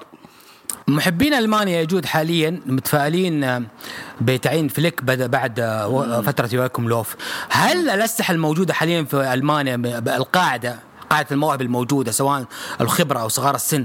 قادر فليك يشتغل معاهم كأس العالم القادم ويؤمن الجمهور الألماني عليهم شيء كثير فليك حيقدر. حي أصلا فليك حينفض أم أم المنتخب. حي بس حيختار كم لاعب زي جنابري آه ساني مولر ممكن ممكن ياخذه. لكن آه لا لوف هو اللي طبخ آه، المنتخب ذا. عدمهم عدمهم عدمهم. تكتيك برضو تكلمناها في التوقعات. حق قبل ال 16 الحلقة ذيك تكلمنا إنه آه، تكتيك هويتهم مكشوفة ما ما يغير لوف ما يغير على نفس أسلوبه ولو غير يحوس أم المنتخب. هذا مشكلته. فالفريق لا بمهاجم صريح أو المنتخب لا بمهاجم صريح ولا بهوية. واللي ساعدوا نفس موضوع هولندا لعيبة ما حد داري عنهم زي جوسنز في أتلانتا ومدري مين هذول هم اللي شالوهم. آه مشكلة آه مشكلة ألمانيا إنه لعبهم كان ما في له روح. ما داخلين بدون روح. داخلين بس يبغوا يخلصوا. يعني لو بس أنا أنا مستغرب كيف تأهلوا من على المجر. يعني بالتعادل ذاك أتأهلوا بالصدفة ولا لو المجر هم اللي تأهلوا كانوا أكلوا الإنجليز. وأذكرك. كان أكلوا الإنجليز. بس يلا جات من صالح الإنجليز. والإنجليز بخلي كلامي للأخير يعني. ما أيوه هم ما- أيوه, أيوة. لكن أيوة، ما- احس. أنا بس بقول إنه هم ما فازوا في ذي المباراة في اخر عشر دقائق مو ترى عشان الجمهور. أنا أتفق إنه الجمهور له عامل بس ما فازوا عشان الجمهور. فاز عشان الحمار البهيمة ساوث جيت غير أسلوب اللعب لأربعة لأربعة ثلاثة ثلاثة. لما سواها أربعة ثلاثة ثلاثة الفريق نعنش دخل جريليش لعب يسار ستيرلينج راح يمين وكين صار راس حربة خ- الفريق خلاص انتظم. لكن كان قاعد يلعب طول طول البطولة وهو يلعب على طريق دفاعي بحت. مقرف ولا فادوا ولا فادوا جاء شوف كيف خسارة. خليها في الأخير. المهم 4 4 بس أتوقع إنه أتوقع إنه ثار ساوث جيت لعام 96 لما ضيع بلنتي في ويمبلي وتاهت ألمانيا في يورو 96 أتوقع كذا يعني أيوة، ساوث جيت أيوة. تاخذ حقه كذا في لا ويمبلي بس لو يعني في تعويض في لو في تعويض بالنسبة للمباراة ذي فهو تعويض لكأس العالم 10 يوم آه يوم فازوا بالغش هدف لامبارد وما انحسب. هذيك مستحيل أنساها هذيك. يو هناك كرهت المنتخب الألماني أنا. آه، طيب دقيقة دقيقة دقيقة. سؤال تاريخي آه، كذا على جنب أنا وأنت. أنا دائما أسأل السؤال ذا لي 11 سنة. هل لو لامبارد حسب له الهدف ذاك الهدف؟ yes وكانت كانت 2 حتتغير 2 الأمور. وكان حيوصل أيوة. المنتخب للنهائي. من هو؟ انجلترا إنجلترا؟ لو فازوا- إيوه. قوي كان يفوز. على منتخب ألمانيا ذاك الوحش أياميها؟ والله يفوز. كانوا خانقين الألمان بس الهدف ذا اللي في نهاية الشوط الأول اللي ما انحسب فرق؟ هو اللي هو اللي فرق. إيه أنت إيش بك؟ لو جبت ذاك الهدف كان التعادل. خلاص. أي كان تعادل صح 2 2 اي اي خلاص. حيدخل الشوط الثاني كأنها صفر صفر. ويلعب بروقان وبهدوء. لكن شوف خلاص. هذه كانت الحياة. إيش نسوي؟ طيب آه نوصل لآخر مباراة في دور 16 اللي أنا أتوقع كثير سحب عليها. آه اوكرانيا والسويد انتهت آه 2-1 آه بدا بدأ زينشينكو آه 27 تعادل بعدين السويد فورسبرغ وبعدين كان في آه طرد للاعب السويد دانيلسون اخر آه آه ولعبوا شوط إضافية واخر الدقائق جاب آه دوفبيك آه هدف أوكرانيا وتأهل أوكرانيا دور الثمانية. آه خروج السويد كان مفاجئ بالنسبة لك يا أبو محمد؟ مو مرة. يعني امتدحنا إحنا شيفشينكو والأداء الجيد لأوكرانيا من البداية فما قصروا. وكل المنتخبين ترى كانوا متقاربين يعني لا نضحك على بعض. ما كان في واحد أفضل من الثاني. ولو تلاحظ أصلا حسم المباراة كلها على بعض كان في آخر الدقائق بالشوط الإضافي. طبعا نشكر زينشينكو وطبعا أكيد يسمعني أبو جراند الحين. أنا أبو جراند ترى اكتشفنا اللاعب ذا قبل سنتين. إيه. أتوقع إيه هلا هلا بدا يتذكر ف- أبو جراند، لجو special. شكرا لك يا أبو جراند إنك اكتشفت اللاعب. اللاعب جيد وبصراحة يعني سوى assist وصنع الهدف حق الفوز ف... وهو ظهير أيسر فأتوقع ياخذ مكان مندي السنة الجاية في المان سيتي. لأنه لاعب جيد فعلا. فورسبيرغ ما قصر يعني سجل جول جيد. آه، جاهم كرت على آخر الدقيقه 99 يعني السويد وهذا أثر عليهم. أنا متأكد إن آه، يعني 90% من الجمهور العربي ما تابع المباراة ولا أنا طبعا لكن آه، ما قصروا. يعني أوكرانيا والسويد كلهم ما قصروا. بس أوكرانيا خلينا نقول آه، استفادت من الطرد وقدرت آه، يعني تتأهل. زينشينكو مثل ما قلنا بطل ال- المباراة هذه. طيب نروح على طول على دور الثمانية. آه، اليوم الأول كان مباراة سويسرا وأسبانيا وكانت برضو مباراة بطولية لسويسرا. آه، تقدمت آه، أسبانيا بهدف المدافع حق سويسرا. وبعدين تعادلت سويسرا وشاكيري 76 بعدين كان في طرد لاعب سويسرا ولعبوا بعد أوقات إضافية وتألق للمرة الثانية سومير تألق مو طبيعي وراحت لضربات الجزاء واللي كان فيها صد ورد ما بينهم كان في تألق من آه، حارس اسبانيا وحارس سويسرا. في الأخير حسمتها إسبانيا بأنها سجلت آه، آه، ثلاث ضربات مقابل ضربة واحدة لس- لسويسرا وتاهلت إسبانيا الدور الأربعة. تكلمنا عن غياب شاك عن هذه المباراة وتأثيره يجود لكن ظهر بطل هو سومير وقف لحاله ضد أسبانيا وهجومها ومحاولاتها ال- ال- المتكررة على الباب. وكان كنا يعني في هذه المباراة حتى اللي يحب أسبانيا تعاطف كثير مع سويسرا واللي سوته في هذه البطولة. آه سويسرا دخلت بشكل حلو يعني بس يلا جاهم الطرد عدمهم وبدون شاكا يعني تغيرت الأمور لهم. بس الضحك الضحك كل الضحك كانت في البلنتيات. نفس اللعيبة اللي لعبت البلنتيات في مباراة فرنسا ونفس طريقة وأماكن الت- الته- الشوت طبقوها قدام إسبانيا. أوناي إيش اسمه هو؟ أوناي إيش؟ أوناي الحارس ذا؟ أوناي سيمنز. أوناي سيمنز ما أدري شو اسمه زي- سايمونز، إيه، سايمونز. أيوه آه كان قافطها. نفسها كل شوية يشوتوا في نفس الجهة. نفس مباراة فرنسا. قفطها كلها شالها فكانت سهلة بالنسبة له. يعني عن نفسي ما عندي تعليق يعني المدرب كان المفروض يكون أحسن من كذا مدرب آه، سويسرا. كان المفروض يجهز في حال وصلنا للبلنتيات. غيروا. تكتيك جديد.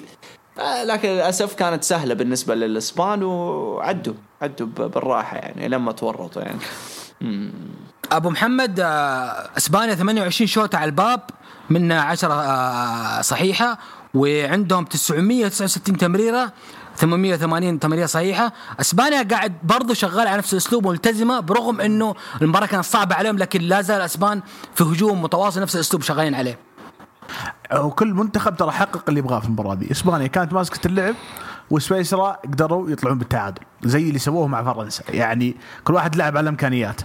والمباراة كان فيها ظروف يعني الطرد اللي جاء لريمو في دقيقة 77 يعني أثر صراحة بالمباراة ولا ما قد تستبعد ترى سويسرا تسوي المفاجأة وتخطف المباراة.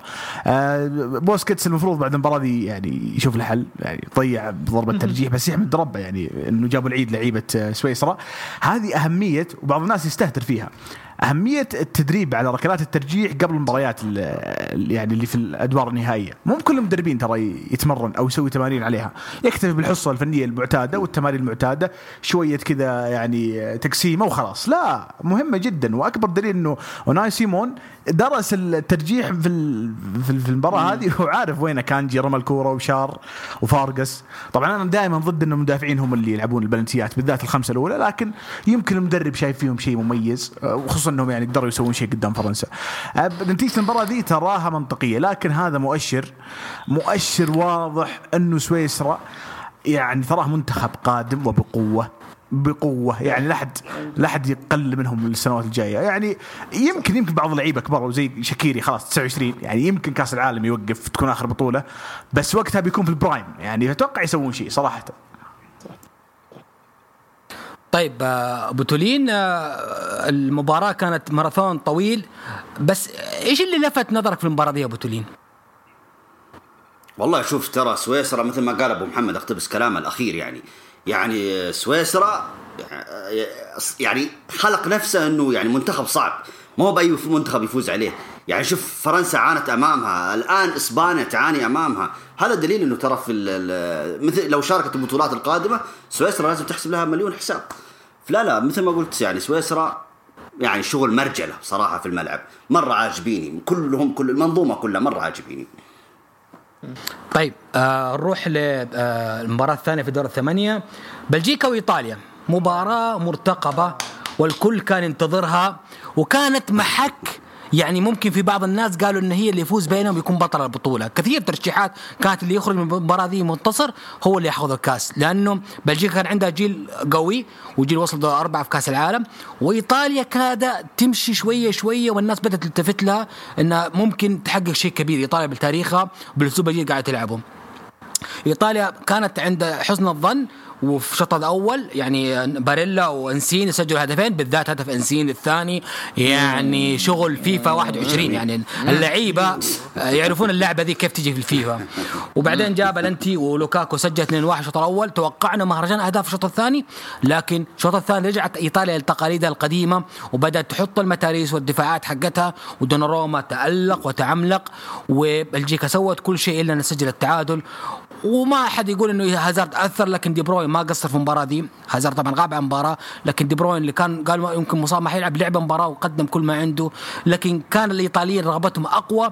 كانوا شجاعتهم أقوى كان الدفاع حاضر في هذه المباراة. كيليني أثبت إنه هو كماشة وقعد لوكاكو لدرجة إنه هو خرج من الملعب راح الباص ولوكاكو خرج من جيبه عند الباب ورماه مع باب الباص. عموما آه، جود مباراة يعني حلوة وجميلة يمكن يصنفوها الناس من أفضل مباريات البطولة بين اثنين من المبا- الفريقين الفرق. وكان جيلين يعني صراع العمالقة بالملي في المباراة دي. إيطاليا لازم تنافس فريق قوي عشان تظهر. دعست أمهم. دعست أمهم يا دعست أمهم. شوف العلم شوف العلم. بلجيكا كمنتخب العناصر اللي فيه جاهزة أكثر من الطليان. كعناصر آه، لوكاكو دي بروين هازارد آه، ثورغان هازارد آه، فيتسل فيرتونغن آردر ألديرفيرلد آه، حارسهم كورتوا كلهم كلهم يعني بخبرة عظيمة أعلى من الطليان اللي اعتمدوا بس على كم لاعب عندهم خبرة والباقي مجموعة كذا حطوهم مع بعض. أنا كنت متفائل وكنت عارف إنهم حيندس يندعسوا البلجيكيين رغم إني أحب هذا المنتخب رايق منتخب مرة حلو ممتع. إلا إنه الطليان كان واضح عليهم التركيز من بداية البطولة. ما عندنا لف ودوران. بلجيكا كانت مهزوزة وكلامنا يعني ما أبغى أكثر أنا كلامنا زي في الحلقة ذيك ال- ال- الأولى اللي سويناها حق التوقعات. إيش قلت؟ قلت إنه بلجيكا من الوسط للدفاع طبخ. طبخ طبخ مو طبيعي قاعد يصير عندهم. استغلتها إيطاليا كمشت عليهم من الوسط للهجوم وقتلتهم. وانت شفت اتخاذلت بعض الشيء إيطاليا في, لحظات معينة تخاذلت ولقمت من بعدها تعلمت. منشيني قفط التخاذل ذا وعلمهم الأدب. وشوف وين وصلت إيطاليا. فأنا عن نفسي بلجيكا ما زالت تتعلم ما زالت تبني لنفسها هوية البطل لأنه كثير من العناصر اللي موجودة عندهم ما هم أبطال. الوحيدين ممكن كورتوا. وهازارد وش اسمه لوكاكو.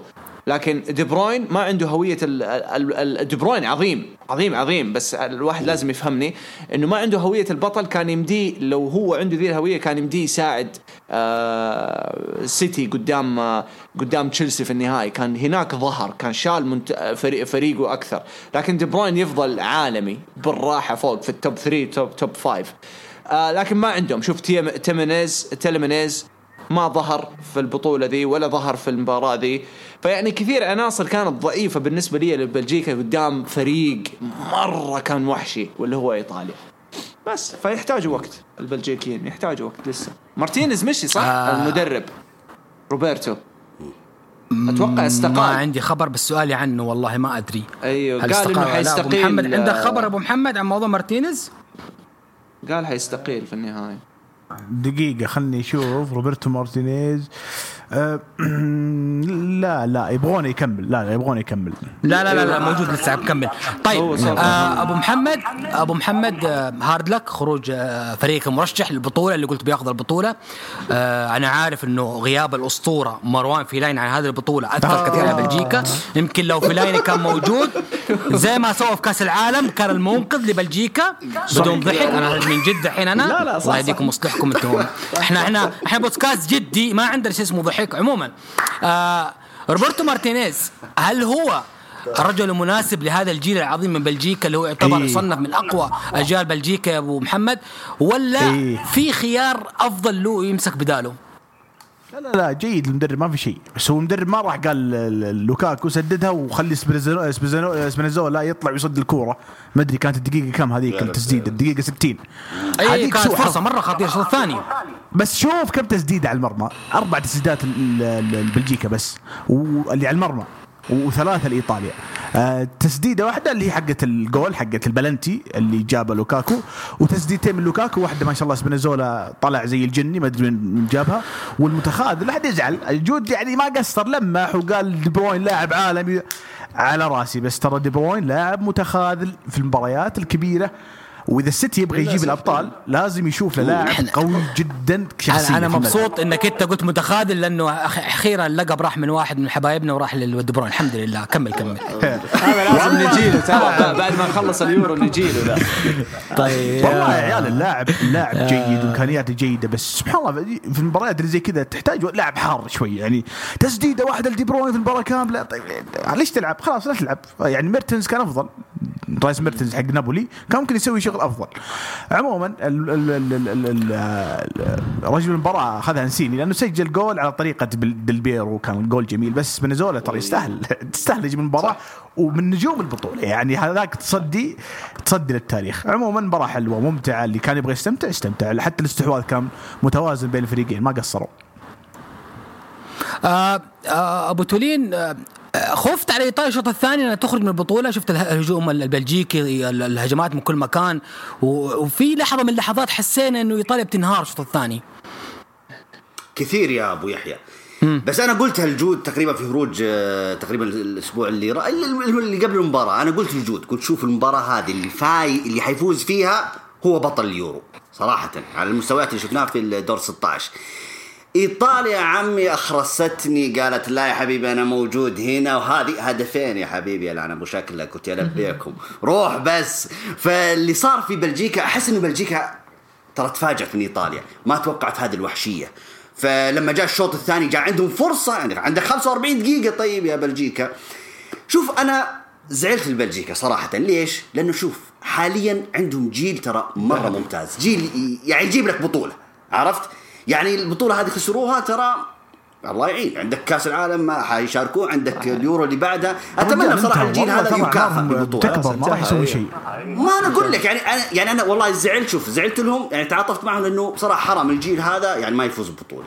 طبعا الجيل الجيل حلو هذا يا. شباب قاعد يبنونه من 2004 2005 على فكرة. بالضبط. من الأشبال يبنونه. واخر شيء. وأغلبهم جنسوهم هم صغار ترى. أغلبهم جنسوهم هم صغار.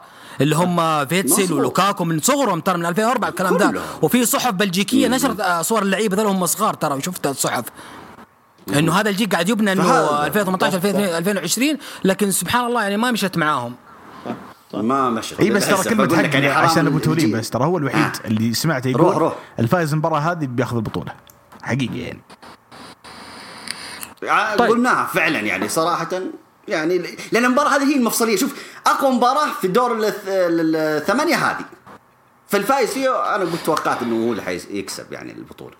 طيب نروح لليوم الثاني دور الثمانية. عندنا آه، مباراة بين تشيك والدنمارك وكان وكانت محك لنعرف من الحصان الأسود هذه البطولة.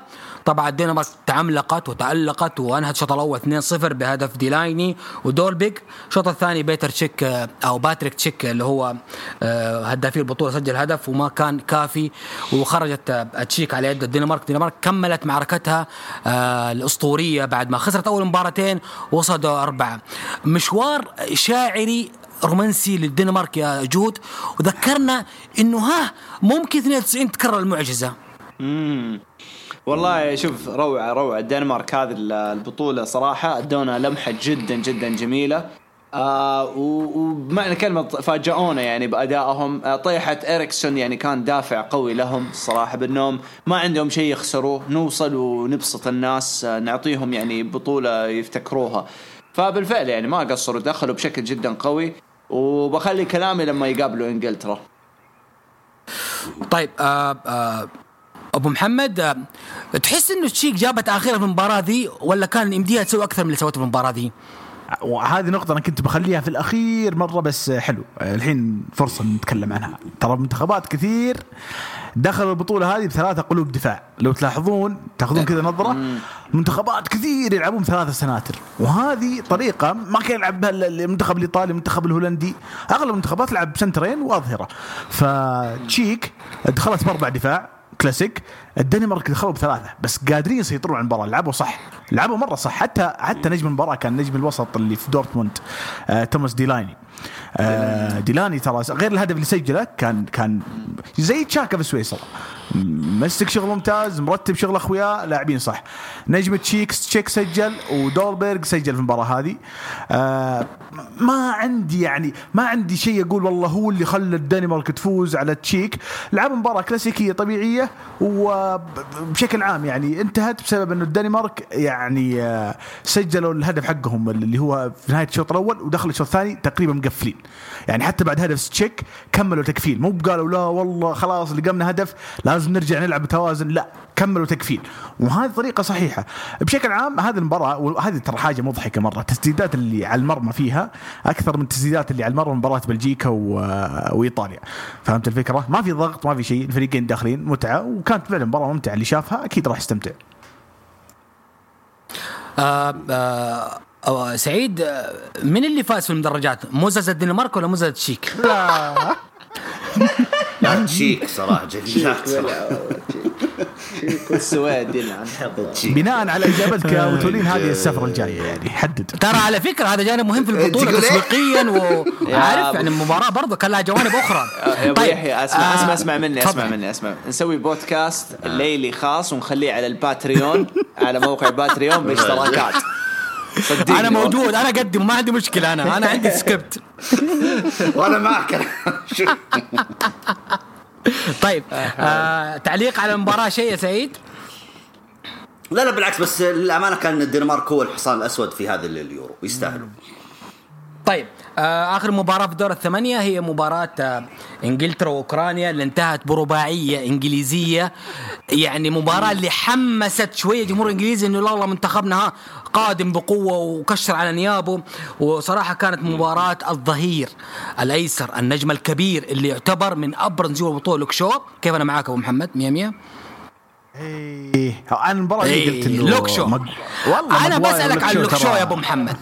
أبو محمد لوك شو إحنا عارفين لنا أربع سنوات نعرف لوك شو مستواه ونعرف قديش انتقدوا مورينهو ونعرف زيادة وزنه ونعرف إنه آه كان كيف والله مأمنينها كموهبه إنجليزية فجأة. فجأة فجأة تفجر في هذه البطولة فسر لي لوك. شو كيف رجع في هذه البطولة؟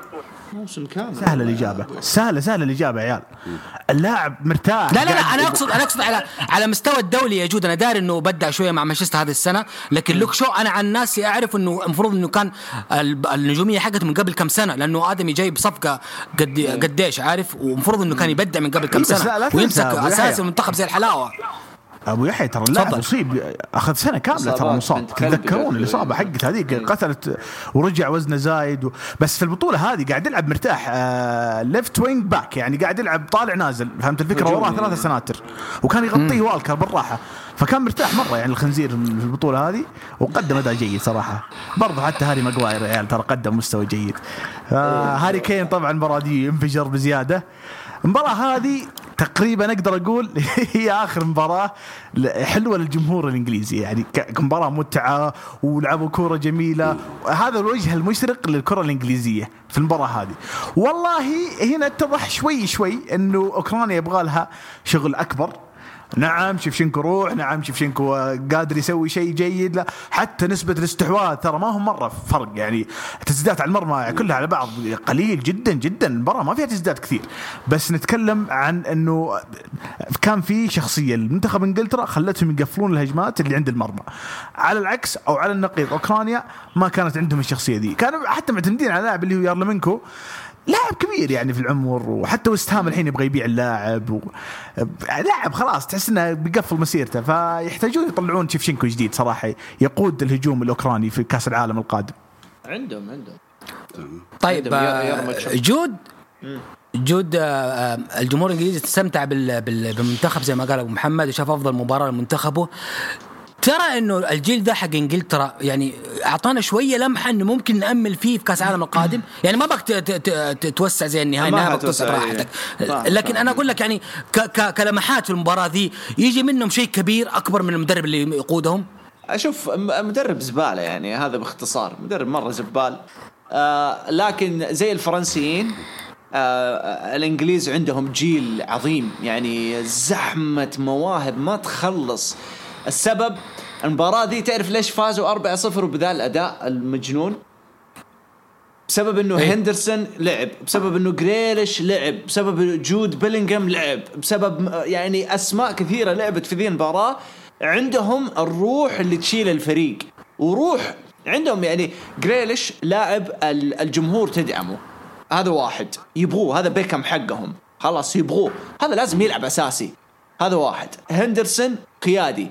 ومحقق وم- وعنده بطولات. فصار عنده ال- العقلية حقت إيش؟ حقت اللي أقدر أساعد الفريق، وأنت شفت لما نزل في النهائي شفت نزل ما ما قدم مستوى، مستواه كان زبال لأنه راجع من إصابة، بس كان عنده أكثر من مناولة فرقت الهجوم اللي تخاذل فيها. هذا هذا اللي يفرق. لما تلعب لعيبة تعرف تلعب بمعنى الكلمة تعرف تنتبه في الملعب. جود بيلينغهام برضو واحد منهم فنان. لوك شو موسم كامل هو مبدع وانفجر في, في البطولة ذي لأنه ارتاح هجوميا أكثر. ماجواير أتفق مع أتفق مع ابو مع أبو محمد بس مش بس لا يناول. ماجواير يدافع بس لا يناول. لا يناول ابدا. عشان كذا. بيجيبون فران فهمت؟ عشان يساعد. اي اي بالضبط. هاري كين هاري كين أزبل شيء شفته هذه البطولة له بصراحة. مستواه زبالة. و- وستيرلينج أنا ماني عارف كيف آه، شاعر قاعد يقول عليه ممتاز. ما قاعد إلا رافع الحبتين ويركض. بس. يركض ويطيح يركض ويطيح. ما سوى شيء اسمح لي يعني. وتيجي في البطوله في النهاية حنضحك زيادة استنى بس. فسلكت طيب يا سلكت. الأربعة صفر أبو تلين آه، شفشنكو يكمل مع أوكرانيا ولا تشوف إنه تجربته انتهت ولا تحس إنه لازم ياخذ فرصة؟ لا لا ياخذ فرصة ليش لا؟ يعني أوكرانيا يعني هذا يعني إذا وصل دور ثمانية كويس أنت فهمت علي؟ تعتبر ف- إنجاز كبير لأوكرانيا. جدا. فلا لا بالعكس يكمل وما بخلاف يعني عادي. طيب آه آه آه نروح لنصف النهائي. اليوم الأول. آه. مباراة منتظرة برضو قمتين قمة يعني منتظرة إيطاليا وإسبانيا. مباراة كانت يعني جميلة جدا جدا جدا جدا جدا بكل النواحي. آه كييزا سجل هدف أول. ولد ولد ولد ولد. وبعدين أولمو مارس عاداته الجميلة وسوى سوى اسيست جميل لمراتا 1 2 يعني هدف؟ آه، لمراتا.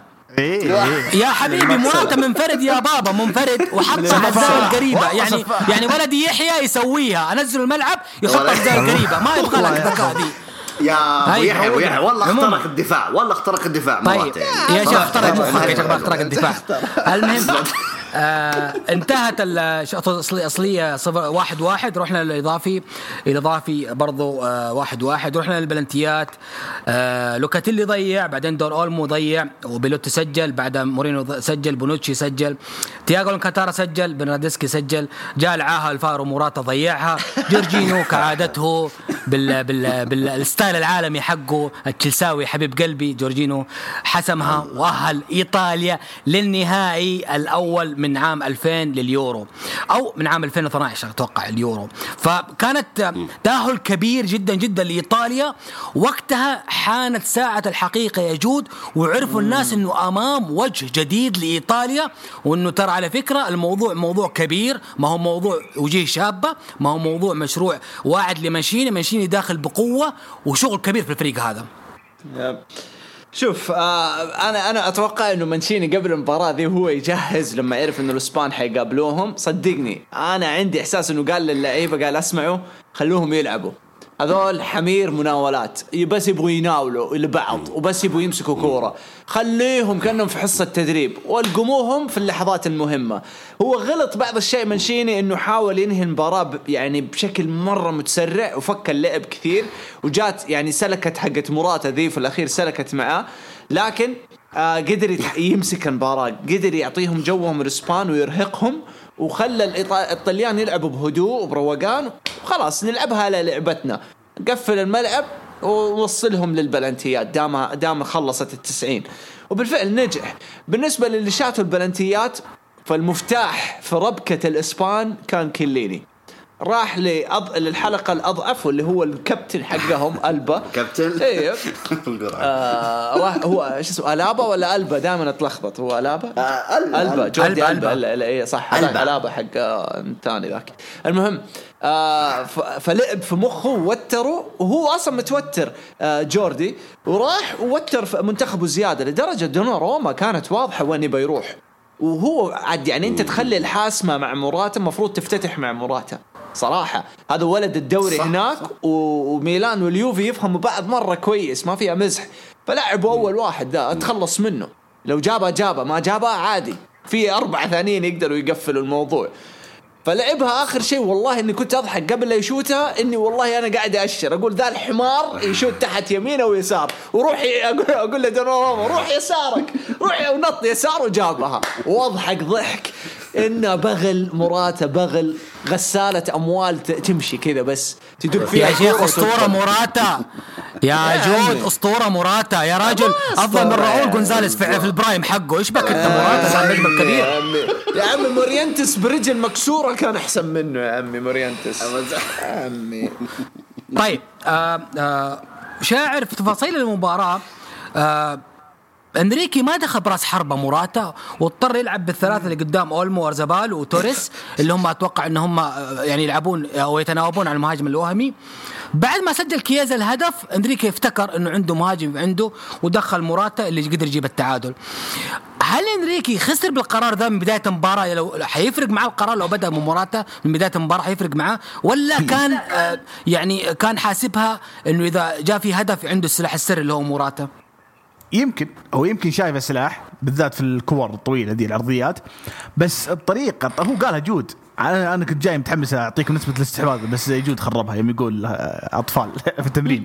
هو فعلا ترى نسبة الاستحواذ آه، 67 لإسبانيا. وهذا أكبر دليل إنه إسبانيا ما ماشي على نفس التكتيك القديم يعني نمسك كورة ونحاول نحشر المنتخب ال- ال- ال- المقابل في أرضه ونحاول نخترق بطريقة أو بأخرى. بس أنت في النهاية ما عندك إنيستا ما عندك تشافي يعني ولا عندك تشافي ألونسو.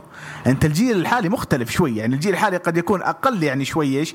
يمكن في الكنتارا من ريحة الجيل القديم قادر على إنه يخترق ال- ال- الدفاعات لاعب. تمريرتين بس مين معاه؟ مين مع الكنتارا؟ ما في معاه أحد، مع كامل احترامي لجيرارد مورينو وذا. ففعلا يعني يمكن موراتا لو كان داخل من بداية المباراة السفاح موراتا يمكن يسوي شيء صراحة. ولو يا رب يجيكم يا رب يجي اليونايتد يوم من الأيام عشان لا يتعلم لا لا لا, السفاح. لا, لا كفا كفاني موجود كفاني موجود. طيب، شوف آه، اللي دقيقة دقيقة واحد ترى اللي ضيعوا اللي ضيعوا كلهم نجوم. لوكاتيلي ضيع وتراه نجم من نجوم البطولة. آه أولمو ضيع وتراه نجم من نجوم البطولة. فيعني ترى توزيع إيطاليا في عشان تجيب موراتا في الاخير تقول نجم من إيه، جوا البطولة. يا أخي ما بس. مفهوم مفهوم أنت ترى. شك- شكراً، الله شكراً. أكبر. متعب نفسك في الدقيقتين هذه. طيب آه حاجة واحدة سعيد؟ قبل لا تروح لسعيد حاجة واحدة. روح. آه ال- الغلط الكبير إنه لويس إنريكي قاعد يحاول يقلد مين؟ يقلد بيب. يبغى يقلد يب- يب- بيب يب. في الأفكار في الأسلوب فكرة ألعب بثلاثة أجنحة يلعبوا قدام كأنهم مهاجمين هذا بيب وما حد يحبكها إلا بيب لأنه بيب قاعد. سنوات طيب طيب طيب, طيب. يرتبها أعطيك أعطيك سؤال سؤال سؤال مرتد سؤال مرتد يا جود آه أقيل انريكي اليوم ومسك بيب يجهز كأس العالم يسوي بيب شيء يشيله. معاهم في كأس العالم؟ yes يقدر بيب رغم إني أنت عارف أنت أنا أكثر واحد ما أحب بيب ولا أعترف فيه بس يقدر يشيلها مع إسبانيا أيوه. بالراحة بالراحة. بالجيل هذا. بالجيل هذا بالراحة يشيلها وهو عنده. عناصر فيكم يقدر يقدر. يس عنده عناصر عنده عناصر. حلوة. آه، لأنه يعرف يوظف اللعيبة. يعرف يوظف اللعيبة. هذا أهم حاجة. طيب آه أبو تولين آه، بدون ما تمدح مرات ولا تجيب سيرته عشان لو جات سيرته أقطع عنك الصوت. أسوي لك زي ويدا فرق أقطع عنه الصوت. آه دحين طيب. حبايب سعيد إن أنا وأنت عارفين إن إحنا محبين منتخب إسبانيا وعشنا أيام العز إسبانيا 2 يورو واحد كأس العالم. هل هذه الأيام ولت بلا رجعة؟ وبتستنى إسبانيا سنين عشان ترجع الجيل هذا المجد هذا؟ ولا ممكن الجيل ده يجي منه. شيء في كأس العالم؟ لا لا لا مثل ما قال بس غير المدرب. غير المدرب. بس ولا ترى عندك تشكيلة ترى مرة حلوة الجيل. ترى إسبانيا أشوف إنهم حلوين. قلتها لكم البودكاست السابق مشكلتهم ما عندهم راس حربة. إذا عن موراتا معلش شاعر بس ترى موراتا يعني مهاجم احتياط أنت فهمت علي؟ يعني هذا دخلها آخر ربع ساعة آخر ثلث ساعة من ويسجل- المباراة. ويسجل يعني ممكن يجيب. لك حاجة. يسجل ما قصر. والله بصراحه شوف هدفه قدام ايطاليا والله مرة يعني تكتيك. عظيم. عشان كذا يعني. نقول اختراق كذا وصل ياخذ للدفاع. يورنتي. كان لازم ياخذ يورنتي. يعني انت تبغاني أقطع عنك جداً الصوت يا. سعيد؟ مشتاق أقطع عنك الصوت. لا لا لا شوف شوف. خلاص خلاص خليني احول على إيطاليا. دقيقة بالله. آه بالنسبة شوف لإيطاليا أنا قلت هالجود يا عمي إيطاليا داخلين وكل كل كل واحد كل لاعب تحس إنه ماسك معك كوب شاهي زي ما هو شاعر الآن يشرب معنا شاهي. يا رجل ثقة. و- واثقين في أنفسهم. يا أخي يلعبون وعادي ما عند الموضوع يعني ما هم مستهمين زي ال- ال- ال- الإسبان. وشفنا عاد اللقطة الأخيرة عاد اللقطة اللي اشتهرت أكثر شيء اللي هي كليني مع ألبا. يا رجل حتى في آه، الركلات الترجيحيه يا عمي ايطاليا كذا داخلين كذا إنه إيش؟ ولا كأنه شايل هم أصلا البلنتي جبته ما جبته عادي. حتى الأخيرة آه، الشوط الأخيرة لجورجينيو صراحة ثقة. دون روما في المرمى عادي يقول كأنه يقول ترى بصدها بس يلا استعجل علي يا مهاجم أو لعيبة إسبانيا بسرعة العبوا أنا بصدها ثقة ثقة في إسبانيا. آه إيطاليا عفوا كانوا عجيبين رهيبين. أنا من أنا من الضربات الترجيحية وأكدت المعلومة قلت إيطاليا بطلة اليورو. ما فيها كلام. صحيح أنا كنت متكي طيب. معك في الجروب و... طبعا أخير مشهد أخير ويحيى- مداخلة ويحيى، دقيقة. مداخلة. okay خلاص. بعدين أنا معك يلا يلا. مداخلة أخيرة. مداخلة أخيرة. إيش إحساسك يا أبو يحيى يوم شفت لويس إنريكي؟ ينرقع من الطليان زي 94 يوم طلعوه وهو كل خشمه دم ناف والله لا لا لا أضحك. دقيقة دقيقة دقيقة. أنا أنا أنا أنا أربعة- أر- دقيقة دقيقة. 94 أنا لا مبسوط عشان حبيبي باجيو سحب زوبيزاريتا وسجل هدف عالمي. لكن 2000 2021 لا والله أنا كنت أبغى إسبانيا عشان أنريكي بس أبغى أبغى أكسر راسك. لكن يمكن في كأس العالم نكسر راسك ما ندري شوف شوف كأس العالم. شوف, مثل ما قال جود ومثل ما قلت أبو يحيى. بيب جوارديولا ترى هذا وقته صراحة. هذا وقته. لا لا طيب. يتأخروا. صراحة منتخب إسبانيا لا دقيقة يتأخروا. دقيقة يا أبو يحيى. مداخلة يا أخي. دقيقة. طبعا أنا توني أدري إن في بطولة كيف 94 تعرف ما لحقت ذيك الفترة بس آه آه في مهمة إيه؟ اي اي آه، يا أخي شوف منتخب إيطاليا داخل بونوتشي وكيليني ومثلا خليني أنقز كذا على دوري الأبطال أقول لك تشيلسي جاب الأبطال مع تياجو سيلفا. هذا مفهوم لازم يتعدل. مو بكل مدافع كبير تقول والله ما عاد ينفع ونجيب واحد أصغر. ومد... لا لا لا ما له شغل. ترى المدافع الكبير خلاص عارف كيف يعني يمسك مكانه وعارف كيف هذا اللي قلته أنا يا أبو محمد في الحلقة اللي راحت انه سيرجيو راموس ليه ما أخذه إنريكي؟ حتى لو على الدكه خل- خل- خل- بيكون كان بيكون شخصية وقيادي. اسمع اسمع. صح. ليش ليش هو شوف راموس يطلع راموس ما لعبها يعني كان مصاب بس. هو كان مصاب بس ليش يستغني عن ريال مدريد؟ أحد يقنعني بس؟ أبغى واحد يقنعني بعقلية موضوع آه. آه آه فاهم. هذا موضوع هذا هذا يبغى له يا أبو محمد هذه حلقة قبل الدواري إن. شاء الله. قبل دوريات أوروبا. نسوي حلقة كذا في الانتقالات. خلاص. وشغل نظيف أنا وأنت ومعانا الشباب ونضبط آه، الكلب بيريز اللي طلعت عليه تسجيلات اليوم يهزئ فيه الأساطير. من أنت يا بيريز تهزئ الأساطير. طيب لا لا آه، معليش الشامخ معليش الشامخ معليش خط احمر والله أنا عارف إنه بودكاست آه، بي جي ولا تعرف في رد آه، حلو مرة حلو. عموما آه المنظر اللي شفناه حق كذا ذبة قبل لا أروح للمباراه الثانية المنظر حق كيليني وألبا. يفكرك بولد بولد عمك الدغل المتعافي اللي خايف انك إيش ترد الضربة تقوم تندب وسط الملعب. فالبا كان مرة مخروش. مرة مخروش. فلا على البا يا عيال. لأنه كليني من جد قال له ها ها ترى تعرف الضرب. يعني كانت مرة لقطة طريفة. طيب نروح للمباراة الثانية. آه عندنا مباراة آه إنجلترا والدنمارك. كانت مباراة برضو الدنمارك يعني كلنا تعاطفنا مع الدنمارك. في مواجهة الكره القبيحه حقت انجلترا وكانت المباراة رايحة إنه ممكن الدنمارك يسووها. طبعا دامس فار دخل يعني يعني دخل هدف أسطوري. فاول مو طبيعي البيكفورد كان أتوقع ان أول هدف يدخل بيكفورد في البطولة. فكان هدف عظيم عظيم جدا. بعدها آه سجل هدف على آه، شو اسمه على على بلجيكا. ورحنا بعدين للأشواط الإضافية.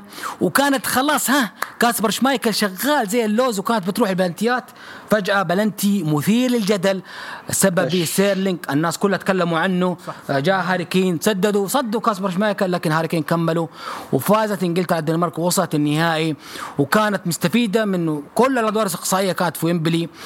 مباراة كانت تقهر لمشجعين الدنمارك إنه انتهى حلمهم مبكر وخاصة الدنمارك كانت ثقتها أكبر في المباراة يجود من من, من إنجلترا. لكن إنجلترا يعني ب ب ب ب ب بحركة بلمحة بسيطة من ستيرلينج سبب بلنتي وضحك على الحكم وسجل هاري كين هدف الفوز شوف أنا أنا مو مع موضوع المؤامرات والزفت هذا كله بس أنت فكر فيها لو الدنمارك تأهلت للنهائي هل حيتعبى الملعب بالطريقة اللي تعبى فيها إنجلترا؟ لا، أكيد لا. وحيعوضوا فلوس البطولة أكيد وفلوس السنتين. بالذات يجود بعد بعد موافقة الحكومة البريطانية بالقوة إنه بالضبط. 60 ألف في النهاية وفي دور أربعة يا سلام فكانت. تحسها كأنها جميلة على الاتحاد الأوروبي يا سلام عليك. فهم انتظروا انتظروا ستيرلينج يحط آه، لبس الغوص وينط بس. من كثر ما الملعب يشهي قام رمى نفسه. أوه وقام يتشقلب. وحسبوه كيف ما رجع للفار؟ كيف ما رجع للفار؟ هذا المستغرب منه. حتى لو لما لما قاعدين يراجعوا مراجعة ما عدت ثانية. أوه بنالتي ما فيها شيء. ما فيها شيء تحس. قرار زي هذا المفروض ياخذ وقت شوية صح؟ بالضبط وقرار مرة مهم ت- يعني ما في هو شوط إضافي يعني. إيوه مهم مهم جدا. المفروض تاخذ حاسمة فيه. دور أربعة. يا سلام نصف نهائي إذا ما في تفاهم عرفت؟ لكن إنه ت- تجي تطالع ستيرلينج رمى نفسه قبل لا أحد يلمسه. أول ما شاف الاثنين جو قفلوا عليه رمى نفسه. وبعدين جاء أحد لمسه بعد ما ترمى. فهذا قمة الغش يعني هذا اللي أنا already أنا شوف أنا ما عندي مشكلة مع الإنجليز أحبهم okay؟ كمنتخب ما عندي مشكلة معاه. لكن أنا كرهته بسبب ساوثجيت وكرهته بسبب هذا اللعيبة ذي اللي تطيح كين ستيرلينج بس يطيحوا. كين الجحش ذا شوف كيف يطيح. يطيح من لمسات يا يا جود. معليش معليش بس والله هدافين يا والله هدافين يا أخي على عيني. وراسي على عيني وراسي. ستيرلينج مو هداف معليش اسمح لي ستيرلينج طبخة والله ما مخشوش لا، كين كين فنان كين أنا أعترف فيه مهاجم صريح هذا تحطه راس حربة مدريد كذا على طول. تحطه جنب بنزيما تحطه في أي منتخب مع اليوف مع أي فريق. يا أخي مو عشان خرج من ليفربول تقول إنه مال أمه مين؟ داعي وكذا؟ مين؟ لاعب؟ صنف من نجوم البطولة ومن؟ أسباب تاهل ال- إنجلترا النهائي ستيرلينج نتكلم بارقامه بالاهداف وبالمساهمات يا عمي إيش بو كان يسوي شيء معانا أصلا؟ إحنا اللي مبسوطين إنه مشيناه ب 50 مليون. تستهبل شاري شاريينه ب 400 ألف. لا بس إنه. اثر في البطولة يا جود. بالأرقام يتكلم الآدمي وصل لإنجلترا النهائي. يا عمي والله إنه ما سوى ولا حاجة في البطولة ذي غير إنه يركض ويطيح. بس. مساحات مساحات يا جود. بس. والله راشفورد. والله راشفورد لو لعب إنه كان فرق اللعب مرة. راشفورد. أنت بتاخذ. شارب صفك بأي طريقة أنت. لا يا عمي شاعر ما لقيت إلا شاعر ديته بسيطة. امدح واحد فريقه يجي في جنبك على يا طول شاعر عمي طيب استنى ديته استنى. مرة بسيطة. استنى طيب طيب طيب. مو راشفورد؟ خلاص أبشر. عندك سانشو عندك جريليش عندك ساكا اللي أثبت نفسه. ساكا أثبت نفسه شال أم المنتخب من المجموعات وهو شايلهم ساكا. دخل غير لهم أم أسلوب اللعب. حنظلم ساكا على قفا الحمار ذا ستيرلينج ما عليه. ما عليه. يا رب يروح مدريد ولا برشلونة عشان تشوفوا قديش إنه فاشل. طباخ طيب. يا عمي على مين؟ آه. المهم المهم المهم. أن أتنصب على الدنمارك والدنمارك كانت تستحق إنها توصل النهائي وأنت مرتاح. وأرجع وأقول على كلامي نجم البطولة هذه من يوم ما شفته عبى ال boots الجزمة حق الجزم حقت آه، اريكسن اللي هو دامسجارد وأنا قلت هذا الولد حيفجر الدنيا. وبالفعل ما خذلني ابدا دامسجارد فتحية لدامسجارد والدنمارك وتفوه على تأيد ال أبو محمد؟ تؤيد ال- كلام جودة في مؤامرة على الدنمارك في هذه المباراة؟ في دقيقة خلينا نفندها بس شوي شوي، أول شيء دامسجارد ترى عمره 21 فإذا ما طلع السنة هذه أو السنة الجاية آه، دامسجارد. إذا ما طلع السنة الجاية بالكثير يعني نادي كبير فحتضيع الموهبة العظيمة هذه في شفت كم سامبدوريا مع يبغوا كامل فيه احترامي سامبدوريا. محمد؟ شفت كم يبغوا فيه؟ شفت يبغوا؟ كم بست شارينه ب 6 6 مليون, مليون سمبدوريا يبغوا يبيعوه ب 50 50 لا. 50 كثير. شوف 50 كثير ما احد يشتري اي ياخذ أرسنال أرسنال كذا ترى. طيب شوف قبل قبل البلنتي حق ال- البلنتي الثاني حق ستيرلينج هو ما هو بلنتي أنا الحين أتفق مع جود. بس قبله ب- بربع ساعة يمكن ترى في حالة طاح برضه هاري كين وكانت رجل هاري كين في رجل المدافع وما حسب الحكم ولا رجع الفار. فكأنه الحكم ندمان كذا ندمان على هذيك اللي هي تعتبر بلنتي بنسبة كبيرة فراح حسب هذه. وهذه المشكلة في الحكم الحكم اللي هو داني ماكلي بس غلط. بس أنت دقيقة يا أبو محمد أنا ارسلت لكم صورة في في ال group. في كرة ثانية وقت الهجمة حقت ستيرلينج مو المفروض الحكم يوقف المباراة؟ يوقف اللعبة؟ إي أنا أقول لك البلنتي البلنتي في المحسوب شيء غريب في. البلنتي ترى. ال- البلنتي المحسوب خطأ. ما هو بلنتي. في حالة متداخلة وستيرلينج قاعد يمثل. لكن في قبله بلنتي لم يحسب لإنجلترا. خلاص عشان نبعد فكرة المؤامرة وما المؤامرة وهذا. وخلاص نرجع للمباراة نفسها. هدف الهدف حق حق انجلترا يعني هدف اللي هو الهدف الأول. في النهاية هدف بالخطأ يعني داخل بالخطأ. وهذا أكبر دليل إنه اللي هو own goal هذا أكبر دليل إنه يعني ما كان حظ يعني مرة ماشي مع الدنمارك. الجمهور له يعني حضوره في المباراة هذه. هذه من حسن حظ انجلترا إنه تقريبا ثلاث من أربع مباريات أدوار نهائية كانت في ويمبلي يعني ترى مو بشيء سهل. آه أنا أعتقد وصول الدنمارك لهذا الدور كأنك جبت البطولة. يا أخي أنت في أول مباراة مفجوع بطيحة إريكسن والمباراة الثانية بالغصب تعادلت مدري خسرت مدري. فأنت لما توصل دور زي كذا أنا أعتقد إنه نجاح كبير جدا جدا جدا ولا أحد يعني ما حد يقدر يقول شيء في الدنمارك قدموا أداء كبير. هاري كين ترى ضيع. هاري هاري كين المشكلة ضيع وهذه هي ال- الأشياء اللي اكرهها في لعبة فيفا. تضيع وبعدين ترجع لك الكرة وتسجل. اللاعب محظوظ اللاعب في بلنتي محظوظ. يعني صد الحارس اللي هو شمايكل ورجعت ودخلها خلاص محظوظ هاري كين. فبكل الأحوال نقدر نقول إن الأرض والحظ والجمهور لعبت لصالح إنجلترا في المباراة دي. بعيدا عن فكرة إنه والله يبغونهم في النهائي ولا لا بعيدا. يعني كان الحظ ماشي معاهم. الله يعطيني صفانيتك يا أبو محمد. ما تحب مؤامرات أنت. طيب آه أبو تلين آه تأهل المنتخب الاجدر للنهائي إنجلترا؟ شوف تاريخيا نعم صراحة إنجلترا كانت تحتاج لل- للنهائي. آه إنجلترا كانت يعني الجيل الحالي أو المستوى حتى اللي قدموه في 2018 وصلوا للمربع الذهبي في كأس العالم أتكلم. ف يعني يترجم الآن أشوفه. صح إنه أوكي يعني ها دفدفوا بعضهم في المجموعات مو ذاك المستوى. في في الأدوار قدام ألمانيا مثل ما قلت لك اشتغلوا بس آخر عشر دقائق قدام أوكرانيا كانت مباراة ممكن سهلة لهم لكن حتى قدام الدنمارك يعني لا بأس لا بأس فيهم. فلا استحقوا النهائي صراحة يعني. طيب آه نروح للنهائي اللي يعني كان مرتقب بين إيطاليا وإنجلترا واللي بدأ التسويق له فعليا من جمهور الفريقين من جمهور المنتخبين. إنجلترا اتس كامين هوم وشغالين أغاني لهم ثلاث أيام قبل المباراة. وحتى في سرب طيارات كتب العبارة على سماء لندن يوم المباراة. آه إيطاليا كانوا مجهزين برضو وردوا بعبارة coming Rome وكانوا برضو جاهزين للمباراة دي. جات المباراة يعني كانت آه يعني نارية من الدقائق الأولى.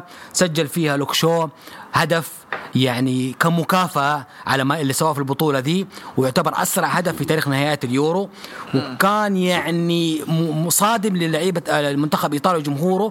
ومفرح لجمهور إنجلترا أنه خلاص الحلم اقترب. 56 سنة من الصبر حتنتهي اليوم. وما راح نقول بعد كذا العالمية صعبة قوية. وتروح بعد الشوط الشوط الثاني ويجي بونوتشي البطل الوحش بلعبة مشتركة بينه وبين كيليني. يعني. كانوا داخلين يعني حرب وسط المنطقة الين تسجل التعادل. وانتهت واحد واحد. صح. وراحت لا- راحت للشواطئ الإضافية وما كان في جديد. وراحت للبلنتيات اللي كان فيها كلام كثير. بدأ من دقيقة 119 لما العبقري ساوث جيت دخل راشفورد وسانشو عشان يشوت البلنتيات وقبلها وساكا فجأة كذا آه، بدأ آه، بدأ بيراردي هدف وبعدين سجل هاري كين. وبعدين بيلوتي ضيع. هاري ماجواير سجل آه بنوتشي سجل آه بدأوا بعدها ال- الثلاثة الأسود اللي اسميهم أنا ثلاثة أسود. ما هم ثلاثة أي كلام ثاني قالوا عليهم الإنجليز اللي هم راشفورد وسانشو وساكا اللي عمره 17 سنة وهو سجل أهم ضربة جزاء ترجيحية في تاريخ إنجلترا وهذا يبين غباء المدرب وعباطته. واستفاد من هذا بنو آه، برناردسكي سجل وتألق دون روما في البقية وتوج إيطاليا بال بال بال بال بالبطولة. طبعا نشوف إنه آه، مانشيني في المباراة ذي يجود بدأ بكييزا بدل بيراردي وكان في تفوق الانجليز الشوط الأول وإيطاليا ردت بقية المباراة. ويعني بسألك سؤال. هل آه ساوث جيت آه آه أخطأ في موضوع ضربات الجزاء؟ اختيار ساكا ودخل راشفورد وسانشو دقيقه 19 إنه قرار غير منطقي تدخل الناس ما لمسوا كورة عطوا على بلنتيات المفروض تدخلهم بشكل أبكر أو إنه لعب لعبة معينة ذكية بس جات على راسه. أول شيء أول شيء أول شيء. Fratelli d'Italia l'Italia s'è desta والله وحوش هذا اول شيء الف مبروك لكل ازوري اول شيء اول شيء طيب نجي نجي للعلم okay أنا حاخذ لك ال- الش- الشيء ذا بمنظور كامل وأريحكم كذا من, من أول مرة. روح. روح. أول حاجة آه إنجلترا دخولها ودخول حماس الجمهور وأول عشر دقائق لعبوها أو 15 دقيقة. هذا التبكل تبكل دوري إنجليزي. أوكي؟ أنت تتكلم عن موسم كامل أو موسم ونص بالأصح من 19 20 ل 20 21 بدون جمهور. فبيستنوا اللحظة. وأنت تتكلم هذه أول لحظة لهم من 66 سنة أو شيء زي كذا أو 60 سنة. فأكيد أكيد حيكونوا مولعين وما يبغوا يضغطوا الطليان اللي داخلين بمعلومة من منشيني روقوا هنا كأنكم داخلين حديقة حيوانات الكل مولع والكل ماخذ فياجرا وبينفجر من الحماس. فأدخلوا مروقين انتبهوا من الكروت الحمر انتبهوا تتنرفزوا انتبهوا من كل شيء. أنتوا أبطال وأنتوا أسماء ضخمة لا تخليهم يلعبوا عليكم. نجحوا الإنجليز بأنهم يستغلوا أول عشر دقائق ربع ساعة. بعدها اللعب كله إيطالي. لا أحد يقول لي انجليزي اللعب كله إيطالي. واللاعب الوحيد اللي سلك فيهم سلك كيازا. يا واد لعب فيهم لعب. شخمطهم وولكر لين ما انصاب المسكين. المسكين إصابته لو ما انصاب كان ممكن تنتهي قبل قبل البلنتيات ترى. كان ممكن تنتهي بأشواط إضافية. لأنه كيازا كان طاحنهم طاحنهم يبكوا ما هم عارفين كيف يدافعوا قدامه. ماجواير أرجع أقول بدع بس لا يدف كور. أغلاط كثيرة كانت من عنده بسبب إنه كان يدف كور غلط. رميات تماس تنزل للطليان أغلاط بالهبل منه. لما جاء تفلسف من جديد زي ما تفلسف قدام الدنمارك. لو تنتبه قدام الدنمارك إيش سوى؟ نزل جريليش آه، في الشوط الثاني وبعدين شاله في الشوط الإضافي. أنت متخيل؟ متخيل هذه الشيء اللي سواه الحمار ذا. قرار غبي س- كان وقتها. أيوه وإنها مشيت معاه قدام الدنمارك فقال okay حتمشي معايا كمان هنا في قدام إيطاليا. نزل لك هندرسون قدام ديكلين رايس. ديكلين رايس الشوط الأول طباخ الشوط الثاني اشتغل. هذا يدل إنه الولد لسه طازة خايف. توتر النهائي خايف أول منه. بطولة آه، دولية له أتوقع. بالضبط. هو وفيليبس اللي مع بعض. يا س... أيوه. فالمفروض في مباراة زي كذا تنزل من البداية مع واحد زي هندرسون. بعدين تشيله في الشوط إيه. الثاني وتنزل دكلين رايس اللي حيدخل مرتاح. لكن هو سوى العكس. دخل هندرسون وبعدين إيش سوى؟ في الشوط الإضافي الثاني سحب هندرسون. اللي دخله. سحبه ونزل لك إيش؟ ال- ال- الخطة الاستراتيجية الع- ال- العظمى. راشفورد اللي ما مسك ولا كورة طول ال- ال- البطولة سانشو اللي لعب مباراة واحدة فقط ويدوب بس كم دقيقة. وساكا المسكين اللي عمره 19 سنة اللي قاعد يلعب بس من قلبه كذا منبسط. ما هو مصدق إنه محطوط. تنزله وتنزلوا كورة أخيرة بلنتيات. إيش الغباء ذا من مدرب؟ وإيش من غباء من واحد ما يعتبر كابتن اللي هو كين. كين ما هو كابتن ما هو material كابتن ابدا. فالكابتن في البلنتيات لازم يكون دو له دور قيادي. يقول لل- للمدرب يقول له لا واحد زي ساكا يشوت أول واحد لو تبغاه. أنت شفت اللقطة الدرون لما ساوث جيت ما هو عارف مين يشوت الكره الخامسة؟ راح لجريليش بعدين راح لمدري مين وراح لساكا. في الأخير اللي وافق ساكا قال له أيوه ما عندي مشكلة أشيلها. هذا يوريك إنه مدرب حمار وكابتن ما هو قيادي.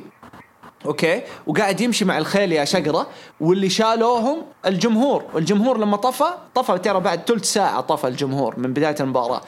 طفى خلاص. كل شيء بدأ الخمر يضرب فيهم صح؟ كلهم طفيوا. والله وإيطاليا قاعدة تلعب بكل هدوء وبروقان. تفك تفك تفك. وصار هذاك إيش يسوي؟ طول المباراة من دقيقة 20 إلين 90 وهو يدافع. متى فك متى فكر يفك اللعب؟ لما نزل هندرسون وهندرسون كان مره زبالة لأنه نزل ما هو جاهز. بس إيش؟ سوى كم حاجة. سوى لك key passes كانت واحدة لستيرلينج واحدة لساكا وكلهم جابوا فيها العيد. ما استغلوها صح. هذا هذا يرجع يثبت لك إنه ستيرلينج طباخ. طباخ قدام المرمى انفرد لوحده ولا عرف يسوي شيء. طاح على الأرض زي استغفر الله كنت حقولها بس يلا الحمد لله. ما مو. مو مو له بلنتي ما في بلنتي له ما انحسب يا جود؟ لا لا لا ما هو بنالتي اسمح لي مرة ما هو بنالتي okay؟ فهذا شيء ال- في ناس قاعدة تتكلم. أيوه في ناس تتكلم إنه كيليني المفروض ينطرد. لا الطرد ما هو بالشكل ترى ما هو بالشكل. الطرد له قانون. بس انها كانت هجمة واعدة يا جود. لا، كانت لا، راح لا. يعني انفراد لو راح ساكا. لا لا لا، لا لا لا, في- لا, لا, لا، في يقصد في ثلاثة هجمة جنبه ترى. على اليسار. جنب ساكا في ثلاثة واقفين بونوتشي و... لا ساكا. لو انطلق مع الطرف وجري بيكون اثنين قدام من زملائه قدام الباب. يقدر ينول أي أحد فيهم. لا لا لا لا يا أبو يحيى. ساكا لف على كليني وعلى طول أول ما لف إيه. لف كانت في وسط الملعب ترى ما كانت جوا فما تعتبر حاسمة. عرفت؟ لو حاسمة أقول لك طرد فما هي حاسمة. لأنه آه. جنب ساكا ج- جنب يعني أول ما يلف قدام حيقابل بونوتشي وحيقابل اللي هو الظهير الأيمن آه، ديلفونزو آه، شو اسمه؟ ديل- ديلورينزو أتوقع كان اسمه إيه. إيه. فكان هذول هذول الاثنين قدامه فما هي حاسمة ابدا. فالشد الشد عامة كرت أصفر. هذه هي هذا قانونه ما فيها أحمر. يشدوا من فوق يشدوا من تحت يسحبوا من مدري فين. هذه كلها عليها أصفر. بس بس والله. شده شدت شدت شدة. أبو بالحق ولده يروح معاه. والله وذكي شدة. وذكي. وذكي كليني. إيه. أيوه. ذي- ذكي إيه. ذكي ما ما حقعد أنا هذا هذا هذا خبرة السنين هذه. أيوه. ما ليش أقعد أجري قدام واحد عمره 19 كأنه فهد ما شاء الله من سرعته وفنان. وهو عمره ليش أجري- 36 كليني. أيوه. وتو راجع من آه، إصابة رباط يعني كليني راجع من الرباط وفوق هذا كله لعبها بذكاء إنه لو جريت وراه فخذي حيفصل. حيجي له hamstring خلاص done انتهت مسيرته. فتتكلم في نهاية بطولة أكيد حتجي له إصابة الواحد عمره 6 37 فلعبها صح كليني بخبرة وداهم للبلنتيات اللي شالهم في البلنتيات دوناروما البطل. أرجع وأتكلم عن حاجة واحدة في البلنتيات. جورجينيو مرة استغربت إنه استعجل في شوتته أنا كنت مرة متحمس اني أشوف كانت يلعبها. بطريقته. لعبها بطريقة مرة إيه. زبالة وقدام حارس صراحة يعني فاشل. بيكفورد يشيل. بيكفورد مرة كويس. بس ك... أيوة. بس ترى كمل المباراة هو مصاب يا جود. مين؟ جورجينيو. ترى هو جورجينيو. أيوه أيوه. أنا أتفق معاك في ذا الشيء. بس أتكلم هذا بلنتي وهذا غير. أسلوبه في البلنتي غريبة يعني. أي غيرها كامل غيرها لعبها بسرعة. بسرعة لعبها. وبيكفورد لا يعني. حارس قصير قصير يده قصيرة وهو قصير. فهذا لازم تلعب معاه في تكتيك زوايا. قام لعبها عنده هذا غلط. الغلط الثاني راشفورد ما لعب طول ال- البطولة وموسم مرة كان متعب له مع يونايتد. ومن بداية ذا الموسم وأنا أفتكر تحس راشفورد يلعب مع يونايتد كأنه عبء الدولة كلها على كتفه. وهذا اللي واضح عليه. الرجال سياسي أكثر منه كروي صار. صار عينه في أشياء ومخه في أشياء أكبر من الكورة نفسها فغلط إنه يدخل هذا واحد. سانشو حرام. الرجال لا لعب مباريات ولا اعتمدت عليه وتقوم تخليه يشوت كورة غلط. عندك لعيبه ثانيين عندك جريليش كان موجود عندك ناس من الدفاع ستونز غيره في ناس قادرة ستونز يشوت يعرف يشوت. طب إنت إذا عندك أنت كمدرب يا جود وتقول لعيبتك ألعب بلنتيات ويرفض إيش تسوي يا جود أنت؟ لا، لا، ما يعني في بيقول اسمه جريليش راح يرفض. له ستونز راح له. ما في اللي يرفض قدامي أقول له خلاص والله ما تلعب مع المنتخب بعد كذا. هذه مباراة مهمة أها. ونهائي وتقول لي أرفض؟ فين إحنا؟ ويجي بزر يقول لي أيوه أنا أشيله عمره 19 قدام واحد عم- عمره 7 28 وين؟ هذا مدرب طباخ وكابتن معليش ما هو قيادي. فأغلاط أغلاط من ساوث جيت ووضحته وعرته بمعنى الكلمة وساكا من نظرتك نظرة أي واحد فاهم كورة وقفة ساكا وقفة واحد في مدرسة ثانوي تحديات تحديات ثانوي في الثانويات هنا في المدارس.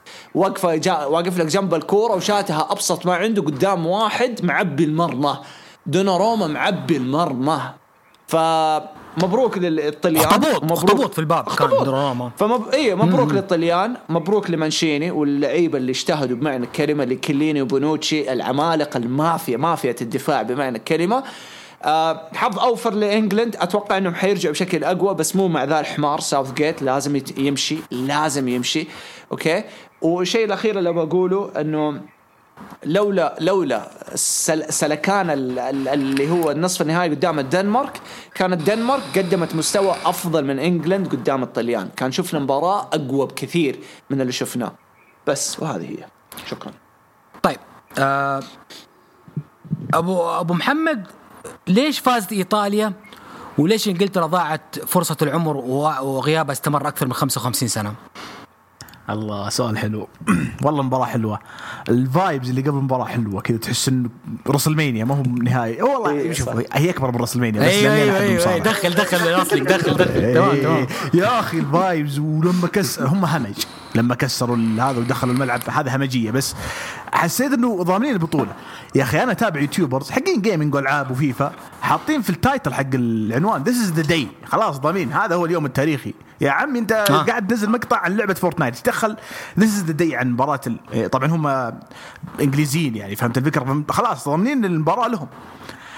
وأنا كان عندهم شعور شوي. عام إنه اليوم بطولة إنجلترا ما فيها كلام ما ياخذ الشعور- الكاس من إنجلترا. الشعور جاء بعد مباراة أوكرانيا 4-0 في ويمبلي والمستوى ال- الوجه المشرق ويلا بالدفدفة على الدنمارك وفزنا. فخلاص كذا حاسين إنه ما في خسارة في ويمبلي لن يحدث ذلك. كلام جود صحيح موضوع النفسية. لأنه أنت دخلت شوف جود يقول أول ربع ساعة 20 دقيقة.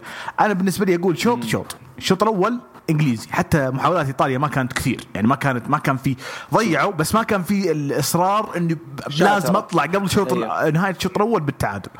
وكانوا ماسكين اللعب الإنجليزيين بشكل ممتاز جدا.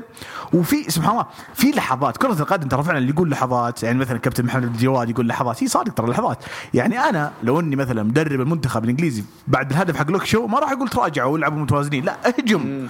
اهجم. أنت الحين الحين الإيطاليين في حوسة كذا في ربكه أنت. راكب توقف. بالعربي راكب المباراه راكب ايطاليا في المباراه المفروض يك- يكمل يكمل عملية السيطرة هذه ال control ذا على المباراة دي. 20 دقيقة 25 دقيقة زيادة تجيب الثاني على الأقل على الأقل. اشتغل عرضيات ترى الهدف كان عرضية الهدف كان over cross وهذا أول هدف في تاريخ بطولات ال- ال- ال- الكأس العالم بطولات اليورو يكون من ظهير لظهير over ما صارت. تريبيير رفعها للوك شو. لم يحدث ذلك أبدا تخيلتوا. وليش؟ لأنه حماس. ولأنه دفاع الايطالي ما يدري يمسك مين ويخلي مين. والجمهور مولع. استغل الفايبز هذه وحاول تجيب الهدف الثاني على الأقل. طبعا فعلا كان فيه توازن المنتخب الإيطالي. قدروا يطلعون ال- ال- الشوط الأول بهدف واحد وهذه فكرة جيدة. وأعتقد إنه بين الشوطين تغيرت تمام تخيل من من سيطرة يمكن 50 50 الشوط الأول أو في شوية تكه زيادة لا، لا. لانجلترا إلى السيطره بعطيك السيطره بعطيك سيطرة كاملة للمباراه إيطاليا حولتها 63 نهاية المباراة. هذا دليل على إنه قدروا يعني يرجعون ال ال ال وهذه ترى فيها مفارقة. يعني 2006 سبحان الله 2006 كان جيل ذهبي لإنجلترا. ما ما ما جابوا بطولات اللي هم بيكهام جيرارد لامبرد قلناها. هذاك الجيل كان يلعب 4 3 3 جيل إيطاليا ذيك الفترة كان يلعب 3 5 2 في 2021 انقلبت الآية. إيطاليا تلعب 4 3 3 وإنجلترا تلعب 3 5 2 أو 3 6 1 ليش؟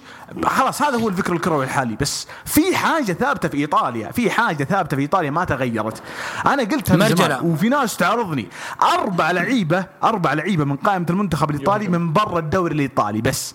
اثنين من باريس وواحد من تشيلسي وواحد اثنين من تشيلسي. اثنين من تشيلسي اثنين من باريس. بس أغلب اللعيبة يلعبون في الدوري الإيطالي في, في الأجواء حقت الدوري الإيطالي بالفكر حق الدوري الإيطالي. وهذا رد على اللي يقول الدوري الإيطالي ما هو بدوري قوي ما هو بدوري كذا ما هو بدوري ممتع. دوري جميل. أنا بالنسبة لي أحب الدوري الإيطالي أكثر من ال Premier League هذا شيء الناس يعرفون من قبل بس إيه. إنه okay خلاص أحب اليونايتد وصار. فهمت الفكرة؟ بقول لك يعني دوري ممتاز اللعيبه اعترفت أخيرا باليونايتد. شكرا يا شاعر دور- شكرا. دوري تكتيكي دوري تكتيكي. التزموا طيب. بالتكتيك اللي اللي اللي اللي, اللي قدر يوصلهم.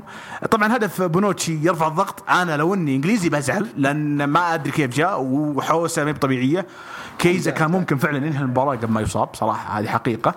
آه نجي على آخر اللحظات. بصراحه اللي هي الترجيح. آه ترتيب غلط حق ساوث جيت غلط غلط خطأ فادح. وكل الناس أنا أصلا بعد المباراة دخلت على حساب ماجد. أبغى أشوف إيش يقول. ماجد مسكين. بينفجر زعلان إنه ساكا نفذ الركلة الخامسة. وأي أرسنالي نفس الشيء. زعلان يا أخي ما الومه والله. لاعب شاب صغير تحطه في, في تنفيذ الركلة الأخيرة. آه نفس الشيء يعني راشفورد الأسطورة راشفورد. المفروض أصلا ما يلعب لأنه أصلا راشفورد ما لعب بشكل كبير في البطولة هذه. سانشو ترى ما يحسب على لعيبة اليونايتد لا تقول ضيع أو ترى ما يحسب. هذا باقي في دورتموند يا شباب باقي ما سوى التحليل الطبي حتى. بشكل عام بشكل عام آه، التوازن الإيطالي اللعيبة الخبراء في منتخب إيطاليا آه، كان لهم دور أساسي في حتى التحكم بنفسيه زملائهم داخل الملعب. يمكن فعلا آه، جوردن هندرسون كان بيكون له دور كبير لو لعب أساسي وكابتن. للفريق في نص الملعب. صراحة أكثر من آه، هاري كين.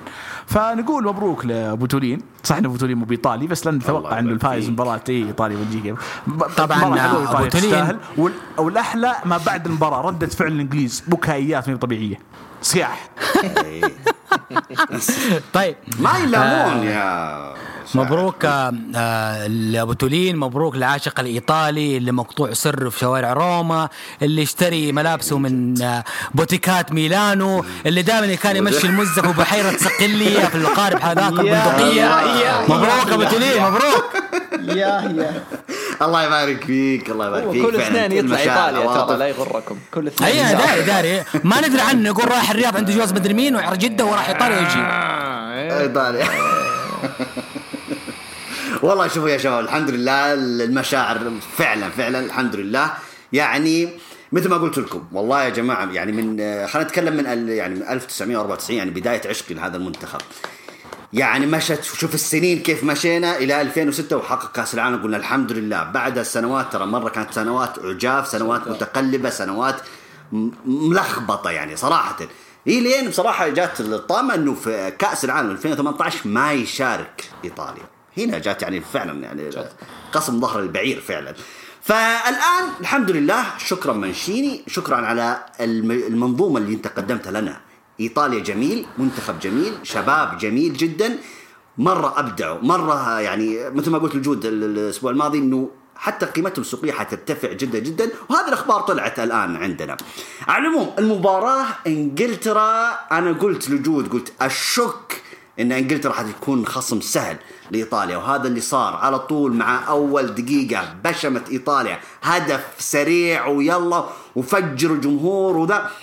إيطاليا هنا في الشوط الأول ترى ولا شيء. ما ألومهم. ضغط الجمهور ضغط ال- ال- المباراة النهائية. الشباب أصلا المجموعة كلها يعني جدد مع بعض جدد يعني حتى في المنتخب كفريق و و و. فضغط جاهم ضغط النفسي هذا. لكن دائما يقولون الشوط الثاني هو شوط المدربين. هنا ظهرت شخصية مانشيني. دخل الشوط الثاني خلينا نقول من الدقيقة 55 أو الدقيقة 60 بدأ يعني بدت يعني اللون الأزرق يعني يظهر بقوة في الملعب. خلينا نقول مثلا آه، ولو إنه إنسيني بصراحة إيموبيلي بصراحة ما قدموا ذاك المستوى المأمول منهم خصوصا مباراة نهائية. كيزا بس الفعاليه الهجومية بس كانت في كيزا. ال- المحاور الحمد لله يعني جورجينيو كأنه ما قدر يكمل المباراه من الشوط الأول بس كأنه ماشي ما يبغى يضحي. لا كمل. وعندي إلا أنت يا حبيبي ما عندي إلا أنت وفيراتي وكملوا تكفون قفلوا ال- الوسط. فالحمد لله جاء التعادل من ضربة حتى ثابتة. آه، أنقذ بصراحة بونوتشي وكيليني. أنا مرة مبسوط الاثنين هذول إنه ترجموا أخيرا يعني على نهاية مسيرتهم ترجموها بإنجاز للوطن. شيء جميل بصراحة الاثنين هذول. يعني الاثنين هذول تشوفهم مع منتخبهم مع أنديتهم مرة مبدعين. لا يعني حبيت إنه يكون لهم مكافأة بصراحة على نهاية مسيرتهم. يستاهلون الاثنين هذولا. شفنا البلنتيات شفنا فلسفة فعلا مدرب إنجلترا. ولو إنه راشفورد يعني هو تكلم حتى فيها بعد المباراة وإحنا عارفين راشفورد في مانشستر يونايتد. بلنتيات يشوتها هو مغمض. يعني ممكن تقولون أنتم آه فلسفة وكذا. لا هو okay ممكن إنها مغامرة من المدرب لكن هو يعرف يشوت بلنتيات. يعني الولد يشوت البلنتي وهو مغمض. لكن سبحان الله ما صابت معه هذه المباراة. فالمشكلة مثل ما يعني ممكن تكون لها عكسية عليه في مشواره القادم. هذا هو الخوف بس. لكن إن شاء الله إنها ما تأثر عليه. على العموم آه، دوناروما كان هو آه، رجل مباراة يستحقه بجدارة. آه، استحق بصراحه إيطاليا. هذا ال- ال- ال- النجاح اللي سووه من سنتين. وهم مانشيني جالس يعني يزبط في المجموعة هذه. شكرا مانشيني شكرا إيطاليا مبروك للجميع. شكرا جود بالذات اخص جود بالشكر هو اللي أعطاني جرعة التفاؤل ولا أنا ولا 1% متفائل إلا بعد مباراة إيطاليا وبلجيكا. طيب أنا ب- فشكرا شكرا بعد شكرا. ب- لكم. ب- قبل ما أقول لك شكرا يا أبو توني عشان تروح أنت بتجيب فول وتميس للبيت. بس حبيت إنه تقول لي يعني يعني تبارك لي تقول بكل صدق نية تقول لي مبروك لميسي لو سمحت. شوف أقول لك حاجة شوف. قول مبروك ميسي. أنا- أ- آه خلاص. حقول حقول دقيقة دقيقة. أعطيك مقدمة بس شوف. انطق. أنا مدريدي حلو. أنا مدريدي اسمعني. okay؟ ولكن الحق يقال ميسي يوم من الأيام أو خلينا نقول مجموعة الأرجنتين أو رفاق ميسي حاليا اللي في مجموعة الأرجنتين زي ما قلتها في آه، شو اسمه إيطاليا حقولها في الأرجنتين. هذا المنتخب أو هذه المجموعة لازم تحقق كاس. حرام يعني حرام هذه أو خلينا. نتكلم عن ميسي شكراً. ميسي وحش ميسي حطم شكراً. أرقام مجنونة في الدوري الإسباني دائما منصف نتكلم. إنه تخجلني والله مع مع برشلونة يعني نتكلم مع- برشلونة ترى ميسي okay إحنا okay إحنا مدريدي لكن خل العاطفة على جنب ترى ميسي كسر أرقام مجنونة ترى في الدوري الإسباني مع برشلونة بالذات رجل يستحق رقم عشرة في برشلونة يعني رفع شل الفريق. في ناس يقولون لا إنه كذا مساعدة. يا أخي خليهم يساعدون. إيش ترى؟ ترى هذا منظومة فريق يعني معاه يعني. إيش المشكلة يعني؟ لكن من هو الحاسم؟ من هو الكلمة الفصل عند من؟ فميسي أخيرا حقق. يعني حقق المستحيل. ولو إني أنا كنت أتكلم عن البرازيل والارجنتين قلت يا جماعة البرازيل محسومة. لكن بصراحة حققت الأرجنتين المعجزة أخيرا. بقيادة ميسي فهنا بصراحة ألف ألف مليون تريليون مبروك الله، لميسي الله. اولا ثم للأرجنتين دحين دحين أقدر أطلق صراحة أقول لك توكل على الله يا توني مع أبو توني. شوف طبعا أنا أستاذنكم يا شباب آه، شكرا لكم جميعا آه، شاركتكم بس أنا الوقت آه، ما يسمع عندي. ما قصرت، ما قصرت. شكرا أبو سامحونا. عدد المستمعين وشكرا لكم جميعا بالتوفيق. شكرا يا. بس أبو- أبو. بقول أرقام اسلم. قبل- قبل- بس بقول ارقام يورو عشان نخش بعدين على الكوبا ممكن؟ لا قبل قبل قبل. أنا أبغى أسمع منك يعني رأيك أنت بالنسبة للنهائي وفوز إيطاليا. طيب آه النهاية جود يعني صراحة أنا كنت منقسم القلب بين الفريقين صراحة. إنجلترا تعاطفت كثير مع الشعب ومع فرحة الجمهور ومع أنه حلم ترى ما دام أنا أحب القصص ال- ال- العاطفية اللي حتى لو أنها كرة قبيحة ومنتخب كريه لكن كان في قصة في موضوع إنجلترا اللي أخذت البطولة ذي أنه جابتها بالطريقة الصعب هذا وبجيل شباب. لكن آه لما أتذكر معاناة إيطاليا في فترة كورونا والوفيات صارت عندهم ومعاناة البلد مع كورونا وغياب الجمهور وأتذكر كمان قديش إيطاليا اشتغلت على الدوري السابق الدوري الماضي إنه يكون دوري عظيم واللي انتهى بتتويج الإنتر. وشوف المواهب اللي قاعدة تصعد في إيطاليا بالعكس إيطاليا تستحق البطولة بكل جدارة واستحقاق والجيل هذا لازم يكون في في في في جعبته لقب أوروبي بعد عام 68 النهائي إيطاليا لعبته بذكاء ولعبته على جزيئات ومانشيني عرف كيف يعني يستدرج ساوث جيت اللي يبغاه وأرى زي ما قلتوا أنتم تفضلتوا كييزا لو استمر في المباراة كان بيكون حاسم في الاشواط الإضافية وبيمكن بحق الفوز لإيطاليا. تستحق إيطاليا مبروك للزوري على هذا الإنجاز وهي دولة عظيمة كرويا تاريخ عظيم من الثلاثينات إلى الآن وإيطاليا دائما كل بعد حقبة زمنية تثبت لنا إن هي من كبار العالم كرويا سواء دوري أو منتخب. فأنا دائما مع إيطاليا متعاطف معاهم وعمري ما راح أزعل إذا إيطاليا اخذت أي كاس أنا في عام 2006 يجود في النهائي كنت أبغى زيدان يحقق الإعجاز إنه ياخذ كأس العالم الثاني ويكون يعني مصاف مارادونا وبيليه لكن لما اخذت ايطاليا كأس العالم بالعكس ما زعلت. كان منتخب عظيم تخطى فضيحه تداعيات فضيحة كالتشيبولي وجاب شيء مرة مرة كبير إعجازي. وبرضه اللي سوته في البطوله دي كان إعجازي.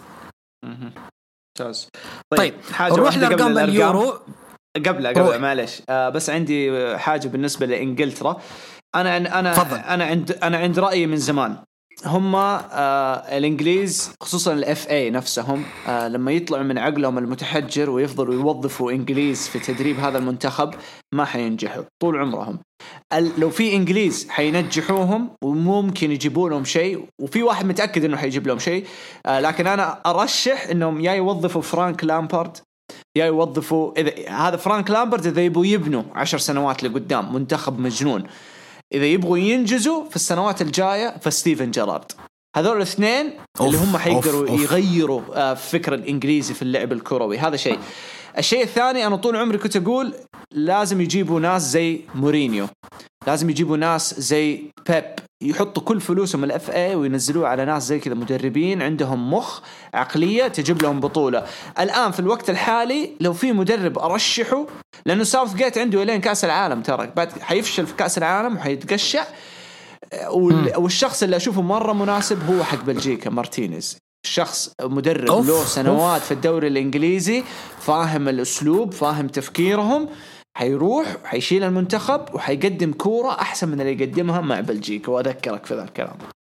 بس هذه. طيب أرقام اليورو عندنا أفضل لاعب في البطولة اخذ دوناروما أفضل لاعب شاب هو بدري في أول مشاركة دوليه عند الهدافين بيتر شيك وكريستيانو طبعا كريستيانو أخذ الجائزة لأنه لعب دقائق أقل وهم كلهم سجلوا خمس أهداف. ال assist كان ستيفن زوبير من سويسرا أربع assist. تسديدات كان باتريك تشيك ومراتا تسع تسديدات على المرمى. الحارس الأكثر صد الكرات هو سومير البطل سومير حارس سويسرا. بيكفورد طبعا حافظ على شباكه خمس مباريات وسجل بعد هدفين نصف النهائي والنهائي.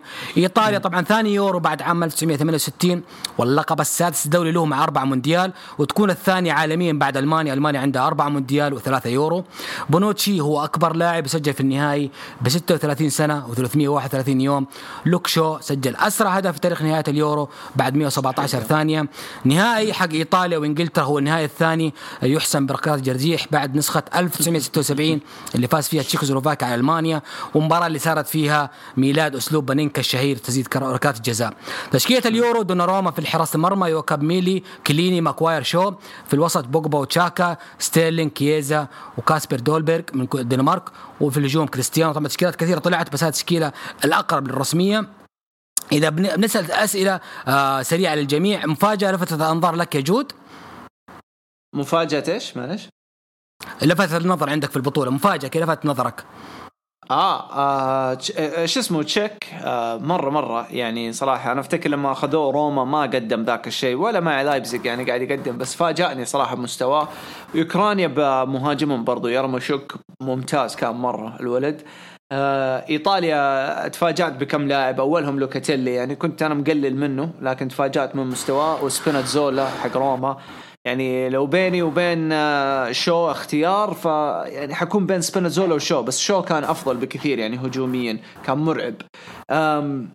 لكن عن نفسي يعني ما ما ما- ما كان في ذيك المفاجأة الضخمة يعني. أنا من قبل من قبل البطولة وأنا خلاص عيني مسنترة على إيطاليا مو عشان متعصب إيطاليا بس عشان واثق من هذا المنتخب. عارف إنه قديش حيدخل جاهز وقوي مرة قوي. فبس هذه شاعر مفاجأة؟ آه سبينيزولا لأني أنا أحب روما صراحة في إيطاليا وأعرف اللاعب من قبل البطولة بس ما توقعت إنه تجيها الشجاعة هذه ويطلع القدرات حقته في بطولة مهمة زي كذا. ترى هذه هي مفارقة أنت تلعب قدام العالم كامل وتمثل منتخب بلدك وتقدم المستوى هذا عاد دليل إن مستقبل اللاعب كبير أو خلينا نقول ممكن يسوي شيء أكبر المواسم الجاية.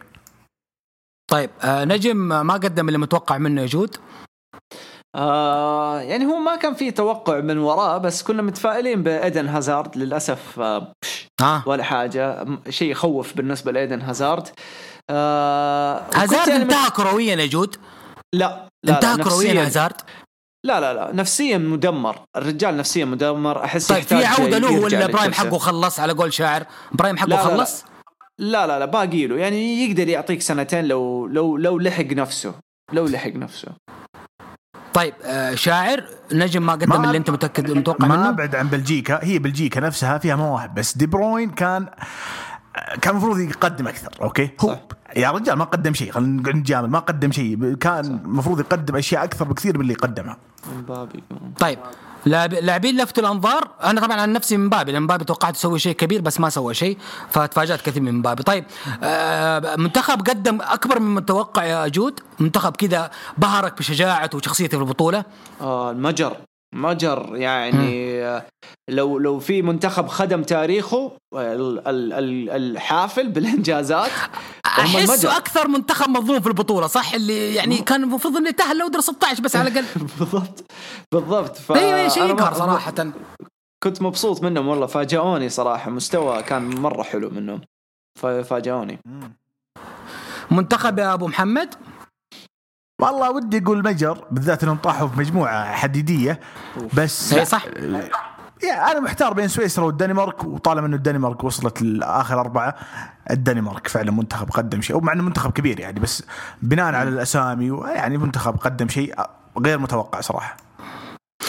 ترى يا جود إن إحنا قرينا المست- المستقبل في موضوع فودين لما تكلمنا أنا وأنت على موضوع إنه يقلد غازا وما غازا إنه فودين يعني يعني ما سوى شيء يعني توقعنا إنه من جد ما يسوي شيء وما سوى شيء في البطولة. انسحب انسحب عليه من أول مباراة. أي حسيت إنه فقد الثقة فيه سواء من أول مباراة. هذا التضخيم الاعلام الإنجليزي هذا مشكلته. ضخموا. اللاعب زيادة عن. اللزوم موتوه بدري. بس يعني طبعا إحنا وصلنا ساعتين 12 دقيقة وبدأ شاعر يتحسس. أنا حاسس إنه بدأ إيش؟ يهز رجله كذا يبغانا نخلص. طيب لا حرام، لا ن- حرام. نختم حبيبي لا لا أيوة، لا, ما إذا, إذا بتختم إذا. بتختم بتختم لا خليني بس بقول حاجة. واحدة بعيدة عن اليورو عن الكوبا أمريكا عن ميسي. طيب؟ طب خلينا آه، نتكلم عن أنا- كوبا أمريكا بعدين نختم. يا جود إيش رأيك؟ طيب. إيه. طيب كوبا أمريكا انتهت. أوه. والحمد لله الحمد لله. أخيرا ميسي حقق حلمه وكانت لحظة شاعرية. منتخب صامت منتخب شجعان. كلهم التفوا حول ميسي. لأول مرة منتخب أرجنتين يكون أسرة واحدة من فترة طويلة مع مدربهم كان شاب مدرب صغير في السن لكن كان في مجموعة لعيبة كانوا أسرة واحدة. ميسي أتوقع أخيرا لقي الجو اللي يبغاه في المنتخب واللي كان دائما متألق فيه في برشلونة. آه كان نهائي صعب جدا جدا. هي بدأت من الدور الإقصائية ومباراة كولومبيا نصف النهائي البلنتيات اللي خ... اللي بالقوة فاز فيها ب- بأرجنتين بالبلنتيات بعد تألق من إيميليانو. ومرجلة دي باول برضه في النهائي. وبرضه دي ماريا حسموا للنهاية بالهدف العظيم. لكن آه لو نتكلم بس في في اللحظات الشعرية بعد المباراة التفاف الجمهور اللعيبه الارجنتين على ميسي وهو يبكي بكاء ميسي اللي يوضح يعني آه يعني 14 15 سنة من الحرمان الدولي من من من سهام النقاد من سهام إعلام الأرجنتين من سف تسفير الخلق كلهم فيه إنه هو غير مفيد وإنه هو مواطن أسباني أكثر من أرجنتيني. ابتسمت الكورة أخيرا يا جود لميسي في هذه البطولة وحصل شيء يعني يعتبر أقل مكافأة على- موهبته العظيمة. وأنت كنت تتكلم عن ميسي في في حلقة دور 16 حقت اليورو إنه مسوي شيء هوايل وإنه تفائل يا محمد وأنت والله كنت معطيني وقت جرعة التفاؤل. شوف آه يعني لو حاجة تلخص آه ميسي وتحقيقه للكوبا فهي مستحقة نقطة آخر السطر خلاص. هذا هذا الشيء ما, ما, ينفع نجادل فيه. آه بالنسبة لميسي كمستوى يعني أنا دائما أضحك من التعصب الكروي اللي قاعد يصير بين رونالدو وميسي. يعني هذا ممكن من أعفن الأشياء اللي خربت علينا متعة إنك تتابع اثنين زي هذول. بالنسبة لي أنا طول عمري كنت يعني في كلمة إنه ما ينفع تقارن رونالدو بميسي أكبر غلط. ما يتقارنوا مع بعض. هم بس بيقارنوهم إنه مين أحسن في العالم. طب في كثير يعني لعيبة في مستويات مختلفة وفي مراكز مختلفة جامدين مرة جامدين. بس ما ندخلهم بمستوى ميسي ورونالدو. الحين لما نيجي نتكلم كفريق. رونالدو عنده الدور القيادي. ميسي ممكن جاله الدور القيادي في آخر مسيرته. يعني على آخر مسيرته, مسيرته بدأ صح. أيوه بدا بدأ يعيش الدور القيادي. خصوصا بعد خروج تشافي وإنيستا من برشلونة. أخذ المهمة هذه بشكل جدي يعني فبدع فيها. لكن كتقديم مع منتخب صراحة اللي شفته من ميسي خصوصا في آخر فترة يعني آخر أربع سنوات نتكلم. آخر فترة أربع سنوات ميسي قاعد يقدم مع منتخبه. يشيل حتى لو ما يرجع يدافع. بس انت تشوف لما يمسك كورة الناس ما تشوفه إلا لما إيش؟ لما يكون لوحده واقف ما يبغى يدافع. هذه مهمته ليش يدافع؟ خليه قدام عشان تعرف كيف تخلي الفريق اللي ضدك آه، تخلي دفاعه متراجع بسبب ميسي. بسبب ميسي لاعب لوحده يخلي دفاعك كله يتراجع فأنت ما بتسوي ضغط. المهم ميسي لما يمسك الكورة ما حد يتكلم كلهم يسكتوا. انت شو بس روح شوف كيف لما يمسك الكورة في كوبا أمريكا هذه. أنا تابعتها كلها الأرجنتين والبرازيل من بدايتها لآخرها. ميسي لما يمسك كورة أربعة خمسة فوق ويركبوه ركوب ويطلع ما يطيح. إيه. و- أنا أقعد أقول يا ابن الكلب ش- كيف كيف قاعد تسوي زي كذا بطولك بجسمك؟ ما هو بطول رونالدو ما هو بعرض رونالدو ما هو بعضلات رونالدو. ما عنده هذه الميزات. الرجال نحيف ضعيف جسمه وغير تاريخه مع الأمراض هذا موضوع ثاني. خمسة ستة يطلعوا فوقه يا أبو يحيى ويطلع ويطيح ويقوم ويشيل الكورة. هذا اللي يقول لك لاعب عالمي. كذا تقول عالمي. يفك كورة ويشيل لك خمسة لعيبة من الفريق الثاني وبعدين يوسع يفك لك اللعب أنت لفريقك إنه أربع لعيبة من منتخبك فاضيين صاروا بسبب إنه هو لوحده سوى ذا الشيء. فهنا تقيم ميسي. فوزه يعني حتى لما ضيع فرصة ديبول assist ديبول كان حيجيب فيها هدف. ما ألوم ميسي. ما ألوم أي ميسي. لو أي أحد في مكانه حتى لو مارادونا ضغوط ضغوط ضغوط قوية مرة. في أيوه في اللحظة ذي وفي الوقت هذا الأخير والمفاجاه الاسيس جاء مفاجأة. صراحة جاء مفاجئ مرة. ما ألومه. وتلخبط في القرار. تلخبط في قرار أيوه. خبطه في راسه في نفس اللحظة. وهذا وهذا يدل إنه ما هو فضائي. هذا يدل إنه بشر. خلاص دن هذه هذه خلصناها. على فكرة يعني لعب آخر مباراتين في الكوبا وهو مصاب باوتار الركبه وصار يلعب مباراتين قدام كولومبيا إيه، والبرازيل. آه، لا. أيوه في آخر مباراة في المجموعات آه، انقشعت رجله دم قاعد ينزل من رجله انقشعت وكمل. ما ما شال هم يعني كمل. فعظيم. مبروك لميسي مبروك لمش... يعني مشجعين ميسي والأرجنتين. أنا أحب الأرجنتين من أيام مارادونا طبعا. فألف مبروك مرة كنت مبسوط لهم. البرازيل تخاذل طول عمرهم متخاذلين آخر 15 سنة. زي الزفت. نيمار أنا في ناس تعرفني أنا ما أحب نيمار okay؟ ما أعترف فيه كلاعب عالمي. أشوفه لاعب مرة أسطوري بس ما هو عالمي بمستوى رونالدو وميسي. متى برز نيمار؟ لو يلعب على العقلية ذي حيكون بمستوى ميسي ورونالدو. لما شفت في آخر الدقائق قدام أرجنتين لما كبسوا كبسوا نيمار قاموا يكسروا فيه ما طاح ما صار يتبكبك ما تش... ما يتشقلب لك في الأرض. كمل وشد الهمة. لو يلعب بالعقلية ذي نيمار حيكون بمستوى ميسي لما يوصل لذي العقلية. لسه تو تو 27 باقي له باقي له وقت. فمبسوط مرة الميسي الصراحة. مرة. آه أبو محمد آه آه ثلاثة نهائيات ونصف نهائي وكأس عالم خسارة من فرنسا. أخيرا ميسي يجد نفسه في هذه البطولة. هو الهداف والأكثر assist هو أكثر نجومية في المباريات. أحس الحين البطولة قالت له سوي كل شيء وأنا أكافيك بالكأس. آه طبعا هو زي رونالدو من ناحية تشارك ال... بخرب عليك الرقم بس هو مشارك الهداف مع دياز و... ولابادولا حق بيرو. بس هو أتوقع أقلهم لعبا للدقائق عشان كذا زي فكرة يعني هذا. فيستاهل ميسي. ما شوف أنا ما عمري دخلت في النقاش ذا. أنا أنا أحب رونالدو أكثر من ميسي. هذه هذه أنا أنا أفصل لك فيها. أنا من جمهور رونالدو. تعتبرني كذا زي بوتولي بس ما عمري دخلت في نقاش لأني مستمتع إني أنا موجود في هالعصر هذا. عصر ميسي ورونالدو. تحس إن إحنا حنندم بعد سنين على إن دخلنا في نقاش عقيم. أيوه أيوه بعد ما اعتزلوا. حنقعد نقول ليش خسرنا المتعة دي في واحد قبل قبل سنتين يمكن قاعد يقول لي امبابي و... وديبالا بيعوضونا. يا من يا ابن الحلال والله. هو هي كرة القدم ما راح توقف من إنتاج المواهب. هذا شيء أكيد. بس أنت تتكلم عن اثنين. كم عمر ميسي 34 واتوقع رونالدو أكبر. وكل واحد اداه البطولة القارية اللي 14 سنة في ال prime الاثنين. 14 سنة متواصلة. ما صارت. وترى 14 سنة في قمة العالم. هذه ما صارت أيام مارادونا وبلاتيني أو أو حتى رونالدو وزيدان.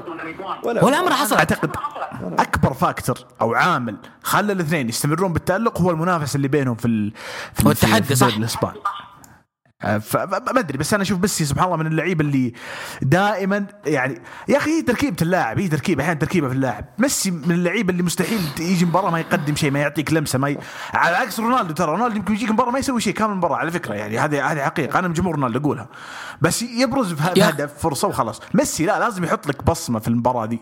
وعلى فكرة إحنا نعرف لعيبة كثير كبار. يعني أنا حبيت رونالدينيو حبيت الظاهرة رونالدو أبو حسين. لكن هذول اللعيبة سنتين ثلاثة أربع سنوات متفرقة في مسيرته وخلاص. ميسي رونالدو لا غير. فأنت قبل شوي قلت قصه انجلترا حلوة. underdogs 60 سنة ما جابوا شيء. لا ميسي كبطولات قارية نعتبره هو ال underdog اللي وصل وجاب الكاس. فهمت الفكرة؟ كانت قصة أحلى صراحة. تحس لها طعم لما ياخذ الكاس. تحس تحس لو أخذ الكاس عام 2014 و15 ما راح تكون زي أقصد ككوبا يعني مو كاس العالم ككوبا. ما حتكون بالفرحة دي حق 21 لما الكل تلم عليه وكل عارف كلهم كانوا كأنه أبوهم ميسي قاعد يباركوا له هذه ميزة إنك تحلل ال- المباريات الكروية وأنت يعني تحب المصارعة. ال build up يا أبو يحيى. ال- ال build up حق القصة طول. يا سلام. طول طول طولت عشان يجيب البطولة دي. أتوقع خلاص. أتوقع آخر كوبا أمريكا ال- ال- الميسي صح؟ أي أكيد، خلاص، أكيد. يعني ما- أي. يا يا, يا أبو. محمد لو لو لو لو في في في صورة مشهورة أو لقطة مشهورة لما كان ميسي ورونالدو في حفل أتوقع الفيفا وكان ولد رونالدو يطالع في ميسي بنظرة المعجب العاشق المشجع. وحتى لما بعدين في الاستراحة جاء ميسي لرونالدو وجاء ولد رونالدو يلعب مع ميسي. يعني مشجعين رونالدو وميسي لو شفتوا هذا المشهد تطلعوا بدروس إنه الموضوع يعني من من, من أبسط ما يكون. ليش مكبرين ومصعبين الموضوع؟ ولا ودي يعني شخصنها بس هو نوعية واحدة من الجمهور. مو كل الجمهور حول العالم. هو جمهور محدد إحنا نعرفه. بس خلاص خلينا نطلع من الموضوع ده. أبارك لك طبعا أبو يحيى. أبارك لك شيء ثاني شكراً. غير ميسي تدري وش؟ تدري وش؟ غير ميسي في شيء ثاني. يا أخي أنت عندك في ناديك اللي اللي اللي هو نادي الهلال اثنين من اللعيبة يلعبون في البطوله دي. واصلين نصف النهائي. كاريو مسجل هدفين وبايرن. ميونخ الحين بايرن ميونخ يبغى كاريو وكويلار الله. مقدم اداء كبير مع كولومبيا يعني. أعتقد إن الهلال نادي جيد في إدارة الصفقات صح ولا لا؟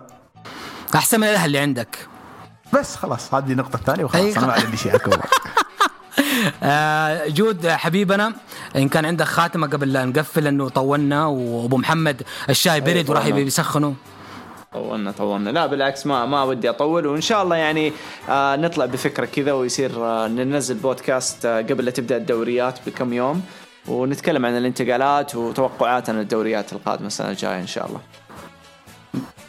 طيب آه جود آه ميسي ولا رونالدو عندك؟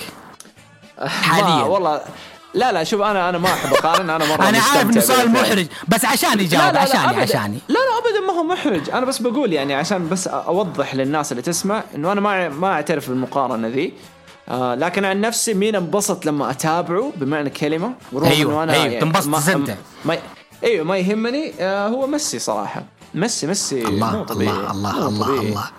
طيب بإذن الله إنه ما انه إنه ما نوقف إن شاء الله ال- البودكاست حق كورة وإن شاء الله إدارة هروج تظبطنا الفترة القادمة وفي مفاجآت كثيرة نوعدكم بها بإذن الله. آه شاعر شكرا للاستضافة شكرا لقعدتك معانا. تعبناك اليوم وانت صايم حبيبنا. ما قصر هو بودكاست ممتع صراحة ولخصنا فيه بطو- بطولة اليورو ولفينا كذا على لحظات ميسي الجميلة. ودنا يعني الجو أنا أسمع الناس الحين كذا من برا يقولوا وي وانت أبو يحيى فهمت؟ ف- يعني حاول إنك تكثر ظهوره يعني الفترة القادمة. إيه، ويعطيك إيه. برضه تحية لروح أبو تولين الطاهرة. أتمنى له التوفيق. شكرا شكرا جود حبيبي وشكرا إنك سمحت لنا بودكاستين كروية يا جود. لا ابدا يا عمي. معاك أنا يا عمي كورة فوق كل شيء يا حبيبي. أنا عارف عارف. حجيك أسحبك من المصارعه بس استنى علي بس. إيه يا عمي أسحب على العقد كله يا عمي. الله يسعدكم يا إخوان. والله يجمعنا دائما على خير. بإذن الله مفاجآت قادمة. ونشكر برضو أبو تولين مرة ثانية اللي مشي لظروفه. آه، دائما وابدا القادم أفضل. سبحانك اللهم وبحمدك. أشهد أن لا أنت أستغفرك وأتوب إليك. والسلام عليكم.